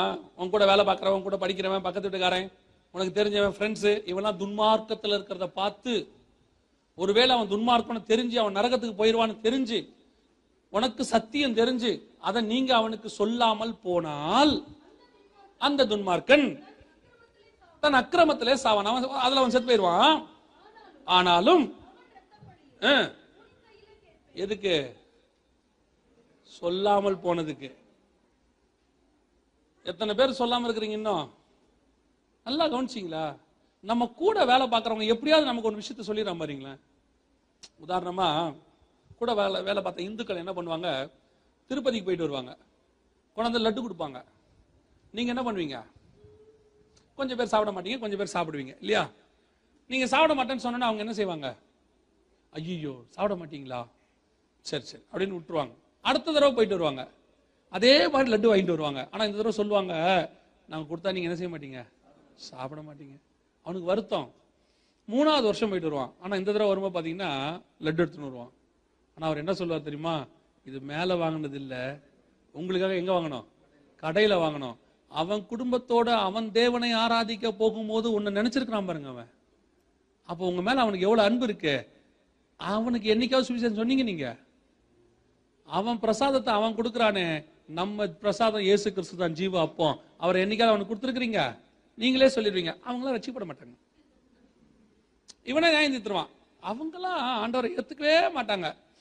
யாரையாவது பார்த்து ஆண்டவரை ஏத்துக்க மாட்டாங்கன்னு உங்களுக்கு தோணுச்சுன்னா நேரா போங்க கண்ணாடியை பாருங்க. உங்க முகம் தெரியும். நீயே ஆண்டவரை ஏத்துக்கிட்ட. உலகத்துல எவன் வேணாலும் ஏத்துப்பான். உண்மைதானே? நம்மளே ரசிக்கப்பட்டிருக்கோம். நம்ம எல்லாம் ரட்சிக்கப்படுற ஆளுங்களா? கொஞ்சம் யோசிச்சு பாருங்க. நம்மளே கத்த ரசித்துட்டாரு. எவனை வேணா ரசிப்பாரு. நான் உங்களுக்கு சொல்றேன். எந்த சவுலையும் பவுலாய் மாத்த கர்த்தரால் முடியும். ஆண்டவருக்கு தேவை நீ காஸ்பல் சொல்லணும் அவ்வளவுதான். அவன் ரட்சிக்க பண்ணணும்னு சொல்லல. அது அவர் கையில இருக்கு. அந்த வசனத்தை தொடர்ந்து வாசிங்கம்மா. எச்சரித்தும்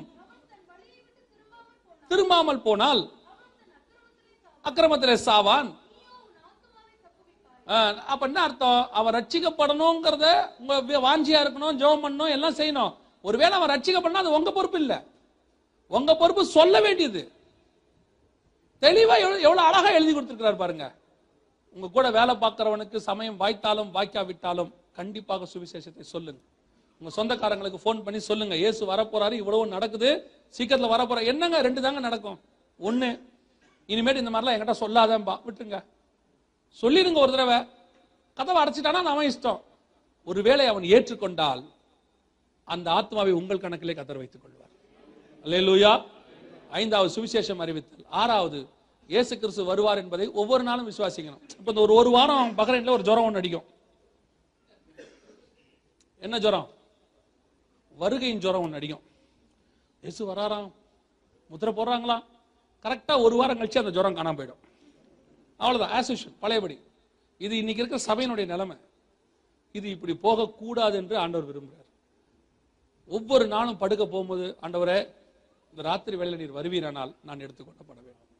என் ஆத்மாவை தப்புவி.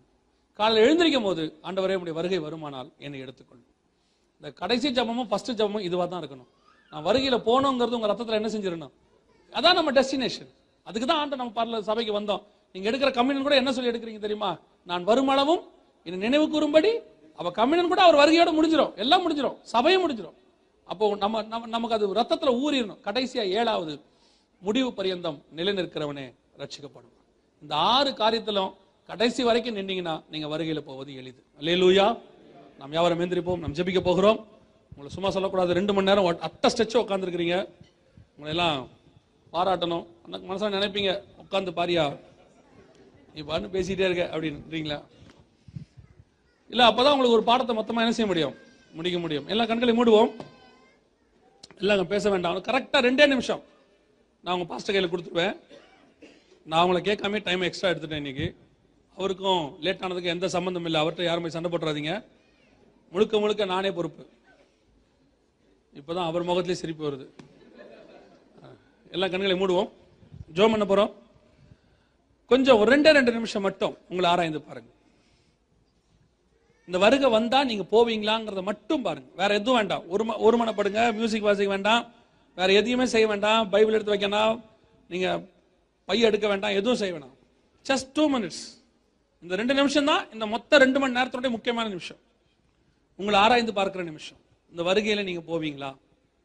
இயேசு வரும்போது மர்மமாகிற கூட்டத்தில் நீங்க இருப்பீங்களா? உங்க ஆவி ஆத்மா சரீரம் கர்த்தருக்கு முன்பாக குற்றமற்றதா இருக்குதா? நீங்க ஆராய்ந்து பார்த்து அப்படியே பார்த்துட்டே இருங்க. நான் இதுவரைக்கும் இன்னும் தண்ணியில மூழ்கி ஞானசானம் எடுக்கலை. இந்த நாலு நாட்களும் ஆண்டவர் என்னோட பேசியிருக்கிறார். நான் இன்னைக்கு வந்திருக்கிறேன் இன்னைக்கு என் கூட பேசியிருக்கிறாரு. நான் தண்ணியில மூழ்கி ஸ்நானம் எடுக்கணும். கத்தர் என் கூட இடைப்பட்டிருக்கிறாரு. அப்படின்னு சொல்றவங்க மாத்திரம் உங்க வலது கரத்தை உயர்த்துங்க. ஏற்கனவே ஒப்பு கொடுத்தவங்க இந்த முதல் நாள் மீட்டிங்ல ஒப்பு கொடுத்தவங்க கை தூக்க வேண்டாம். இன்னைக்கு ஒப்பு கொடுக்குறவங்க மாத்திரம் கை தூக்குங்க. வலது கரத்தை உயர்த்துங்க. யாராவது இருக்கிறீங்களா? ஸ்நானத்துக்கு ஒப்பு கொடுக்குறவங்க. அவங்களுக்காக ஜெபிக்க போறோம். அவ்வளவுதான். சரி நம்ம எல்லாம் ஜெபிப்போம். கண்களை மூடுவோம். தேவ சமூகத்தில் ஆண்டு நோக்கி பார்க்க போகிறோம். கடைசி ஜெபம் செய்ய போறோம். இந்த வருகையில நான் போகணும். ஆண்டவர் என்னோடு இடைபெற்றிருக்கிறார் நான் மாத்திரமல்ல என் குடும்பமும் போகணும். நாங்கள் குடும்பமாக எடுத்துக்கொள்ளப்பட வேண்டும். ஊழியர்கள் திருச்சபையோடு எடுத்துக்கொள்ளப்பட வேண்டும். உங்களை நம்பி கொடுத்த ஆத்மாக்களோடு கூட நாம் பரலோக ராஜ்யத்துக்குள்ளே பிரவேசிக்க வேண்டும். ராஜா வரப்போகிறார். இனி காலம் கண்டிப்பாக செல்லாது. அப்படி ஒப்பு கொடுத்து ஜோம் பண்ணுறவங்க மாத்திரம் உங்கள் வலது கருத்து ஆண்டவர் இணராக உயர்த்தி. நாங்கள் வரும்பொழுது நீர் வரும்பொழுது ஆண்டவரே நாங்கள் முழு குடும்பமாக முழு திருச்சபையாக கைவிடப்பட்ட கூட்டத்தில் நாங்கள் ஒருத்தர் கூட இருக்கக்கூடாது. எங்கள் கொடுத்த இந்த வாய்ப்பை நாங்கள் பயன்படுத்திக் கொள்கிறோம் ஆண்டவரே. எங்கள் ஆவி ஆத்மா சரீரத்தை உடைய பாதப்படையில் சமர்ப்பிக்கிறோம் தகப்பனே. எங்களுக்குள் இருக்கிற குற்றங்கள் குறைகள் எல்லாம் ஒரு விசை உடைய விலையேற பெற்ற ரத்தத்தினால் சுத்திகரிப்பீராக. உமக்கு முன்னுமாக நிற்க பாத்திரவானங்களாக இருக்கும்படிக்கு கரை திரையற்ற மனவாட்டியா இருக்கும்படிக்கு கர்த்தர் எங்களுக்கு ஒரு கிருபை பாராட்டுவீராக. ஒப்பு கொடுத்து ஜோம் பண்ணுங்க. வேற எதையுமே யோசிக்க வேண்டாம்.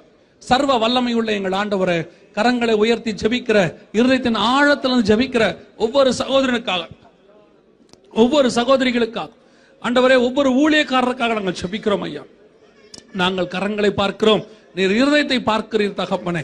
எந்த இருதயம் உமக்கு செம்மையானதாக எந்த இருதயம் ஆயத்தப்பட்டதாக எது உண்மையான வாஞ்சையோடு ஜபிக்கிறதோ அந்த இருதயத்தை நீர் வரும் பொழுது அப்படி வருகையில நினைவு கூற போற தயவுக்காக உமக்கு ஸ்தோத்திரம். நீர் வரும்பொழுது மறுரூமாகிற கூட்டத்திலே காணப்பட போற தயவுக்காக ஸ்தோத்திரம். ஒருத்தர் கூட கைவிடப்பட்ட கூட்டத்தில் இராதபடி தேவனாகிய கத்தர் எங்களுக்கு கிருபை பாராட்டுவீராக. எங்கள் பலவீனங்கள் எல்லாம் மாறட்டும். பலப்படுத்துகிற கிறிஸ்து எங்களை பலப்படுத்துவீராக. எங்களை நோக்கி ஓடு வருகிற உலகத்தை உதறி தள்ளிவிட்டு ஓட. உலகம் என் பின்னே சிலுவை என் முன்னே என்று ஓட கத்தர் எங்களுக்கு கிருபை தருவீரா தகப்பனே கண்களின் இச்சை ஜீவனத்தின் பெருமை மாம்சத்தின் இச்சை எல்லாவற்றையும் ஜெயிக்க கிருவை பாராட்டும். உடைய மகிமையுள்ள கரத்தில் எங்களை தாழ்த்துகிறோம். உடைய வருகை முந்துமானால் ராத்திரியில் இருக்குமானால் நாங்கள் அத்தனை பேரும் உடைய வருகையில காணப்பட கிருபைதார். ஒருவேளை உடைய வருகை தாமதிக்குமானால் நாளை தினத்தில் சந்திக்க எங்களுக்கு கிருபைதார். எங்கள் ஆண்டவர் இயேசுவின் நாமத்தில் ஒப்பு கொடுத்து ஜெபிக்கிறோம். எங்கள் ஜீவனுள்ள நல்ல பிதாவே. அருமையான தெய்வ பிள்ளைகளே பலர் பிந்தி வந்தபடியினால் ஒரு முறை கூட நான் மீதி உள்ள கூட்டங்களை ஞாபகப்படுத்துகிறேன். நாளை ஒன்பதரை மணிக்கு ஃபோர் ஸ்கொயர் சபையில் வைத்து குடும்ப ஆசீர்வாத ஜெபக்கூடுகை நடைபெறும். தெய்வ பிள்ளைகள் எல்லாரும் அதில் உற்சாகமாய் வந்து கலந்து கொள்ள கேட்கிறேன். மாலை ஏழு மணிக்கு வழக்கமான நம்முடைய இந்த வருகை குறித்ததான செய்திகள் நம்முடைய சபையில் நடைபெறும். எல்லாரும் உற்சாகமாய் சரியான நேரத்தில் வரும்படி கேட்டுக்கொள்கிறேன். திங்கள் பகல் நேரத்தில் ஷாலோம் சபையில் ஒரு ஃபாஸ்டிங் ப்ரேயர் அதில் அருமையான தேவ ஊழியர் பேசுகிறார்கள். அதே நாள் ஏழு மணி இரவில் நம்முடைய கடைசி கூட்டம். எல்லா கத்துடைய பிள்ளைகளும் தவறாமல் வந்து போகும்படி உங்களை அன்போடு கேட்டுக்கொள்கிறேன். இன்றும் நாளை மறுநாளும் மாலை நேரத்தில் சகோதரர் ஜெயக்குமார் அவர்கள் குடும்பத்தின் மூலமாக டின்னர் ஏற்படுத்தப்பட்டிருக்கிறது. எல்லாரும் தயவு செய்து அதில் கலந்து கொண்டு போகும்படி கேட்டுக்கொள்கிறேன். நாளை விடுமுறை ஆனபடினால கொஞ்சம் பிந்தினாலும் நீ எல்லாரும் பொறுமையோடு போவீர்கள் என்று கத்திற்குள் விசுவாசிக்கிறேன். கத்த நம்மை ஆசீர்வதிப்பாராக. கேட்ட சத்தியம் நம்முடைய வாழ்வில ஒரு பெரிய மாற்றத்தை கொண்டு வருவதாக. கர்த்த தம்முடைய தாசன் இந்த தேசத்திற்கு கொண்டு வந்த முகாந்திரம் நிச்சயமா இந்த காலங்கள் நிறைவேறுவதாக. இயேசுடைய வருகையில ஒருவர் கூட கைவிடப்படாதபடிக்கு நம்ம எல்லாரும் சபையாக எடுத்துக்கொள்ளப்படுவதற்கு கர்த்தர் இந்த பகரின் பட்டணத்திற்கு தந்த நல்ல பாக்கியம். கர்த்தர் நம்முடைய தேசத்துக்கு தந்த நல்ல பாக்கியத்தை. ஓ ரா பாபா கபாலா ராதா தூரா பாபா ஓ ஹாலே லூயா ஹாலே லூயா ஹாலே லூயா ஓ கத்தருக்கு மகிமை. ஹalleluya எல்லா கத்தருடைய பிள்ளைகளும் நன்றி கலந்த இருதயத்தோடு தகப்பனே. நீர் எங்களுக்கு பாராட்டின உம்முடைய கிருபைக்காக நன்றி. ஓ ஆமென். ஹalleluya ஹalleluya ஹalleluya சோதனம் இப்பொழுது பாஸ்டர் ராபின் அவர்கள் முன்பாக வந்து செபித்து ஆசீர்வாதத்தோடு கூட்டத்தை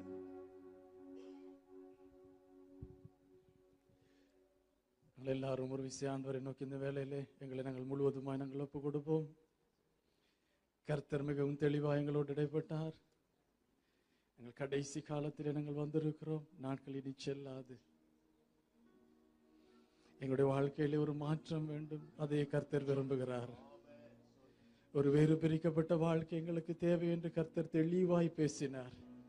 உலகத்து கொத்த வேஷம் தெரியாமல் மாயைக்கு நாங்களும் எங்கள் குடும்பம் எங்கள் பிள்ளைகள் எங்கள் சபை எங்கள் ஊழியக்காரர்கள் ஒருவரும் இந்த கடைசி நாட்களிலே கைவிடப்பட்டு போகாதபடி நாங்கள் எழுந்திருக்க வேண்டும் என்று கர்த்தர் மிகவும் தெளிவாய் பேசினார். நாங்கள் பெற்றுக்கொண்ட ரட்சிப்பை இறுதி வரை நாங்கள் காத்துக்கொள்ள வேண்டும் என்று கர்த்தர் எங்களோடு இடைப்பட்டிருக்கிறார். இந்த கடைசி காலங்களிலே நாங்கள் வெறும் கையாய் ஆண்டவரிடத்திலே போகக்கூடாது என்று ஆண்டவர் பேசியிருக்கிறார். முடியுமான அளவு எந்த விதத்திலாவது நாங்கள் சுவிசேஷத்தை சொல்ல வேண்டும் என்று கர்த்தர் தெளிவா எங்களோடு இடைப்பட்டிருக்கிறார். எங்களுடைய ட்ரக்ஸ் ஊழியங்கள் கேம்ப் ஊழியங்கள் ஹாஸ்பிட்டல் ஊழியங்கள் இன்னும் எத்தனை விதத்திலே தனிப்பட்ட ரீதியிலே நாங்கள் ஊழியங்கள் செய்ய முடியுமோ? ஜனமே எழுந்துரு. ஜனமே எழுந்துரு. காலம் இனி செல்லாது. கர்த்தர் எங்களிடத்திலே கணக்கு கேட்பார். எத்தனை ஆத்துமாக்களுக்கு நீங்கள் சத்தியத்தை சொல்லி இருக்கிறீர்கள் என்று கர்த்தர் கணக்கு கேட்பார். ரட்சிக்கிறது ரட்சிக்காதது கர்த்தருடைய கரத்தில் இருக்கிறது. சொல்ல வேண்டியது எங்களுடைய கரத்தில் இருக்கிறது என்று ஊழியக்காரர் மிகவும் தெளிவா எங்களோடு பேசினார். சபையே இந்த கடைசி நாளிலே இந்த கடைசி காலத்திலே கர்த்தர் எங்களோடு இடைப்படுகிற காரியம் அதுதான். கர்த்தருக்கு என்று நாங்கள் எழும்புவோம். ஒரு சேனையா எழும்பி புறப்படுவோம். இருக்கிற இடங்களிலே ஆண்டவருடைய சத்தியத்தை சொல்லுவோம். வெறுங்கையாய் நாங்கள் போக தேவையில்லை பரலோகத்துக்கு. அலல்லூயா எங்களுக்கு ஒரு விஷயம் இந்த நாளில் ஒப்பு கொடுப்போம். எப்படி எப்படி ஆண்டவருடைய வேலையை நான் செய்யலாம் என்று இந்த நிமிஷம் தொடக்கம் கர்த்தர் எங்களோடு இடைப்படும்படியாய் நாங்கள் கர்த்தருடைய பாதத்திலே நாங்கள் எங்களுடைய நேரங்களை ஆண்டவரிடத்திலே நாங்கள் செலவழிக்க வேண்டிய ஒரு நிலைக்கு நாங்கள் வந்திருக்கிறோம் பிரியமானவர்களே. அலல்லூயா அலல்லூயா நாங்கள் யாவரும் ஜெபிப்போம். எங்களை நேசிக்கிற அருமையான தகப்பனே இந்த அருமையான நாளுக்காய் உமக்கு நாங்கள் நன்றி செலுத்துறோம் ஆண்டவரே. இந்த நாளிலே கூட ஆண்டவரே தனித்தனியாக நீர் எங்களோடு பேசின ஒவ்வொரு காரியங்களுக்காய் உமக்கு நாங்கள் நன்றி செலுத்துறோம் ஆண்டவரே. காலம் இனி செல்லாதென்று நாங்கள் அறிந்திருக்கிறோம் ஆண்டவரே. இந்த கடைசி நாட்களிலே ஆண்டவரே நான் என்ன செய்ய வேண்டும் என்று நீர் என்னோடு இடைப்பட்டீர் சபை ஜனங்களோடு இடைப்பட்டீர் அதற்காய் உமக்கு நாங்கள் நன்றி செலுத்துறோம் ஆண்டவரே. ஆண்டவர் உம்முடைய தாசனை கொண்டு நீர் எங்களோடு மிகவும் தெளிவாய் பேசினபடினால் உமக்கு ஸ்தோத்திரம் செலுத்துகிறோம் ஆண்டவரே. இது உம்மால் ஆனது என்று நாங்கள் ஏற்றுக்கொள்கிறோம் ஆண்டவரே. நீர் தொடர்ந்து எங்களை நடத்துவீராக ஆண்டவரே. அதற்காக உமக்கு நன்றி செலுத்துகிறோம். இந்த அருமையான நாளிலே வந்த ஒவ்வொரு ஜனங்களுக்காக உமக்கு நன்றி செலுத்துகிறோம். ஆண்டவரை கர்த்தாவே ஆண்டவரை ஆன்லைனிலே பார்த்து கொண்டிருக்கிற ஜனங்களுக்காய் உமக்கு நன்றி செலுத்துகிறோம் ஆண்டவரே. ஒவ்வொருவரையும் கர்த்தராகிய இயேசு கிறிஸ்துவின் நாமத்தினாலே நாங்கள் ஆசீர்வதிக்கிறோம். கேட்ட வார்த்தைகளின்படி நாங்கள் ஆயத்தப்படவும் மற்ற ஒவ்வொருவரையும் நாங்கள் ஆயத்தப்படுத்தவும் கர்த்தர் எங்களுக்கு கிருபை அளிப்பீராக என்று உம்மை நோக்கி நாங்கள் பார்க்கிறோம் ஆண்டவரே. இந்த ஆண்டவர் இந்த கூடாரத்துக்காய் ஆண்டவர் இந்த சபைக்காய் எபிரோன் சபைக்காய் உமக்கு நன்றி செலுத்துகிறோம். போதகர்களுக்காய் நன்றி செலுத்துகிறோம். மற்றும் சக ஊழியக்காரர்களுக்காய் நன்றி செலுத்தி ஏசு கிறிஸ்துவின் நாமத்தினாலே இவர்களை ஆசீர்வதிக்கிறோம் ஆண்டவரே. தொடர்ந்து எங்களை வழி நடத்துங்க ஆண்டவரே. இனி வரும் நாட்களிலும் ஆண்டவரே கர்த்தாவே நிறங்களோடு எங்களோடு பேச போகிற ஒவ்வொரு காரியங்களுக்காய் உமக்கு நன்றி செலுத்துகிறோம். நாங்கள் இன்னும் உம்மோடு கிட்டி சேர ஆண்டவரே. ஒரு வேறு பிரிக்கப்பட்ட ஒரு வாழ்க்கை வாழ ஆண்டவரே. மாயைக்கு எங்களை விலக்கி காக்க கர்த்தர் கிரு கிருபை அளிப்பீராக என்று எங்கள் ஆவி ஆத்துமா சரீரத்தை நாங்கள் முற்று முழுவதுமாய் உம்முடைய கரங்களை நாங்கள் ஒப்புக் கொடுக்கிறோம் ஐயா.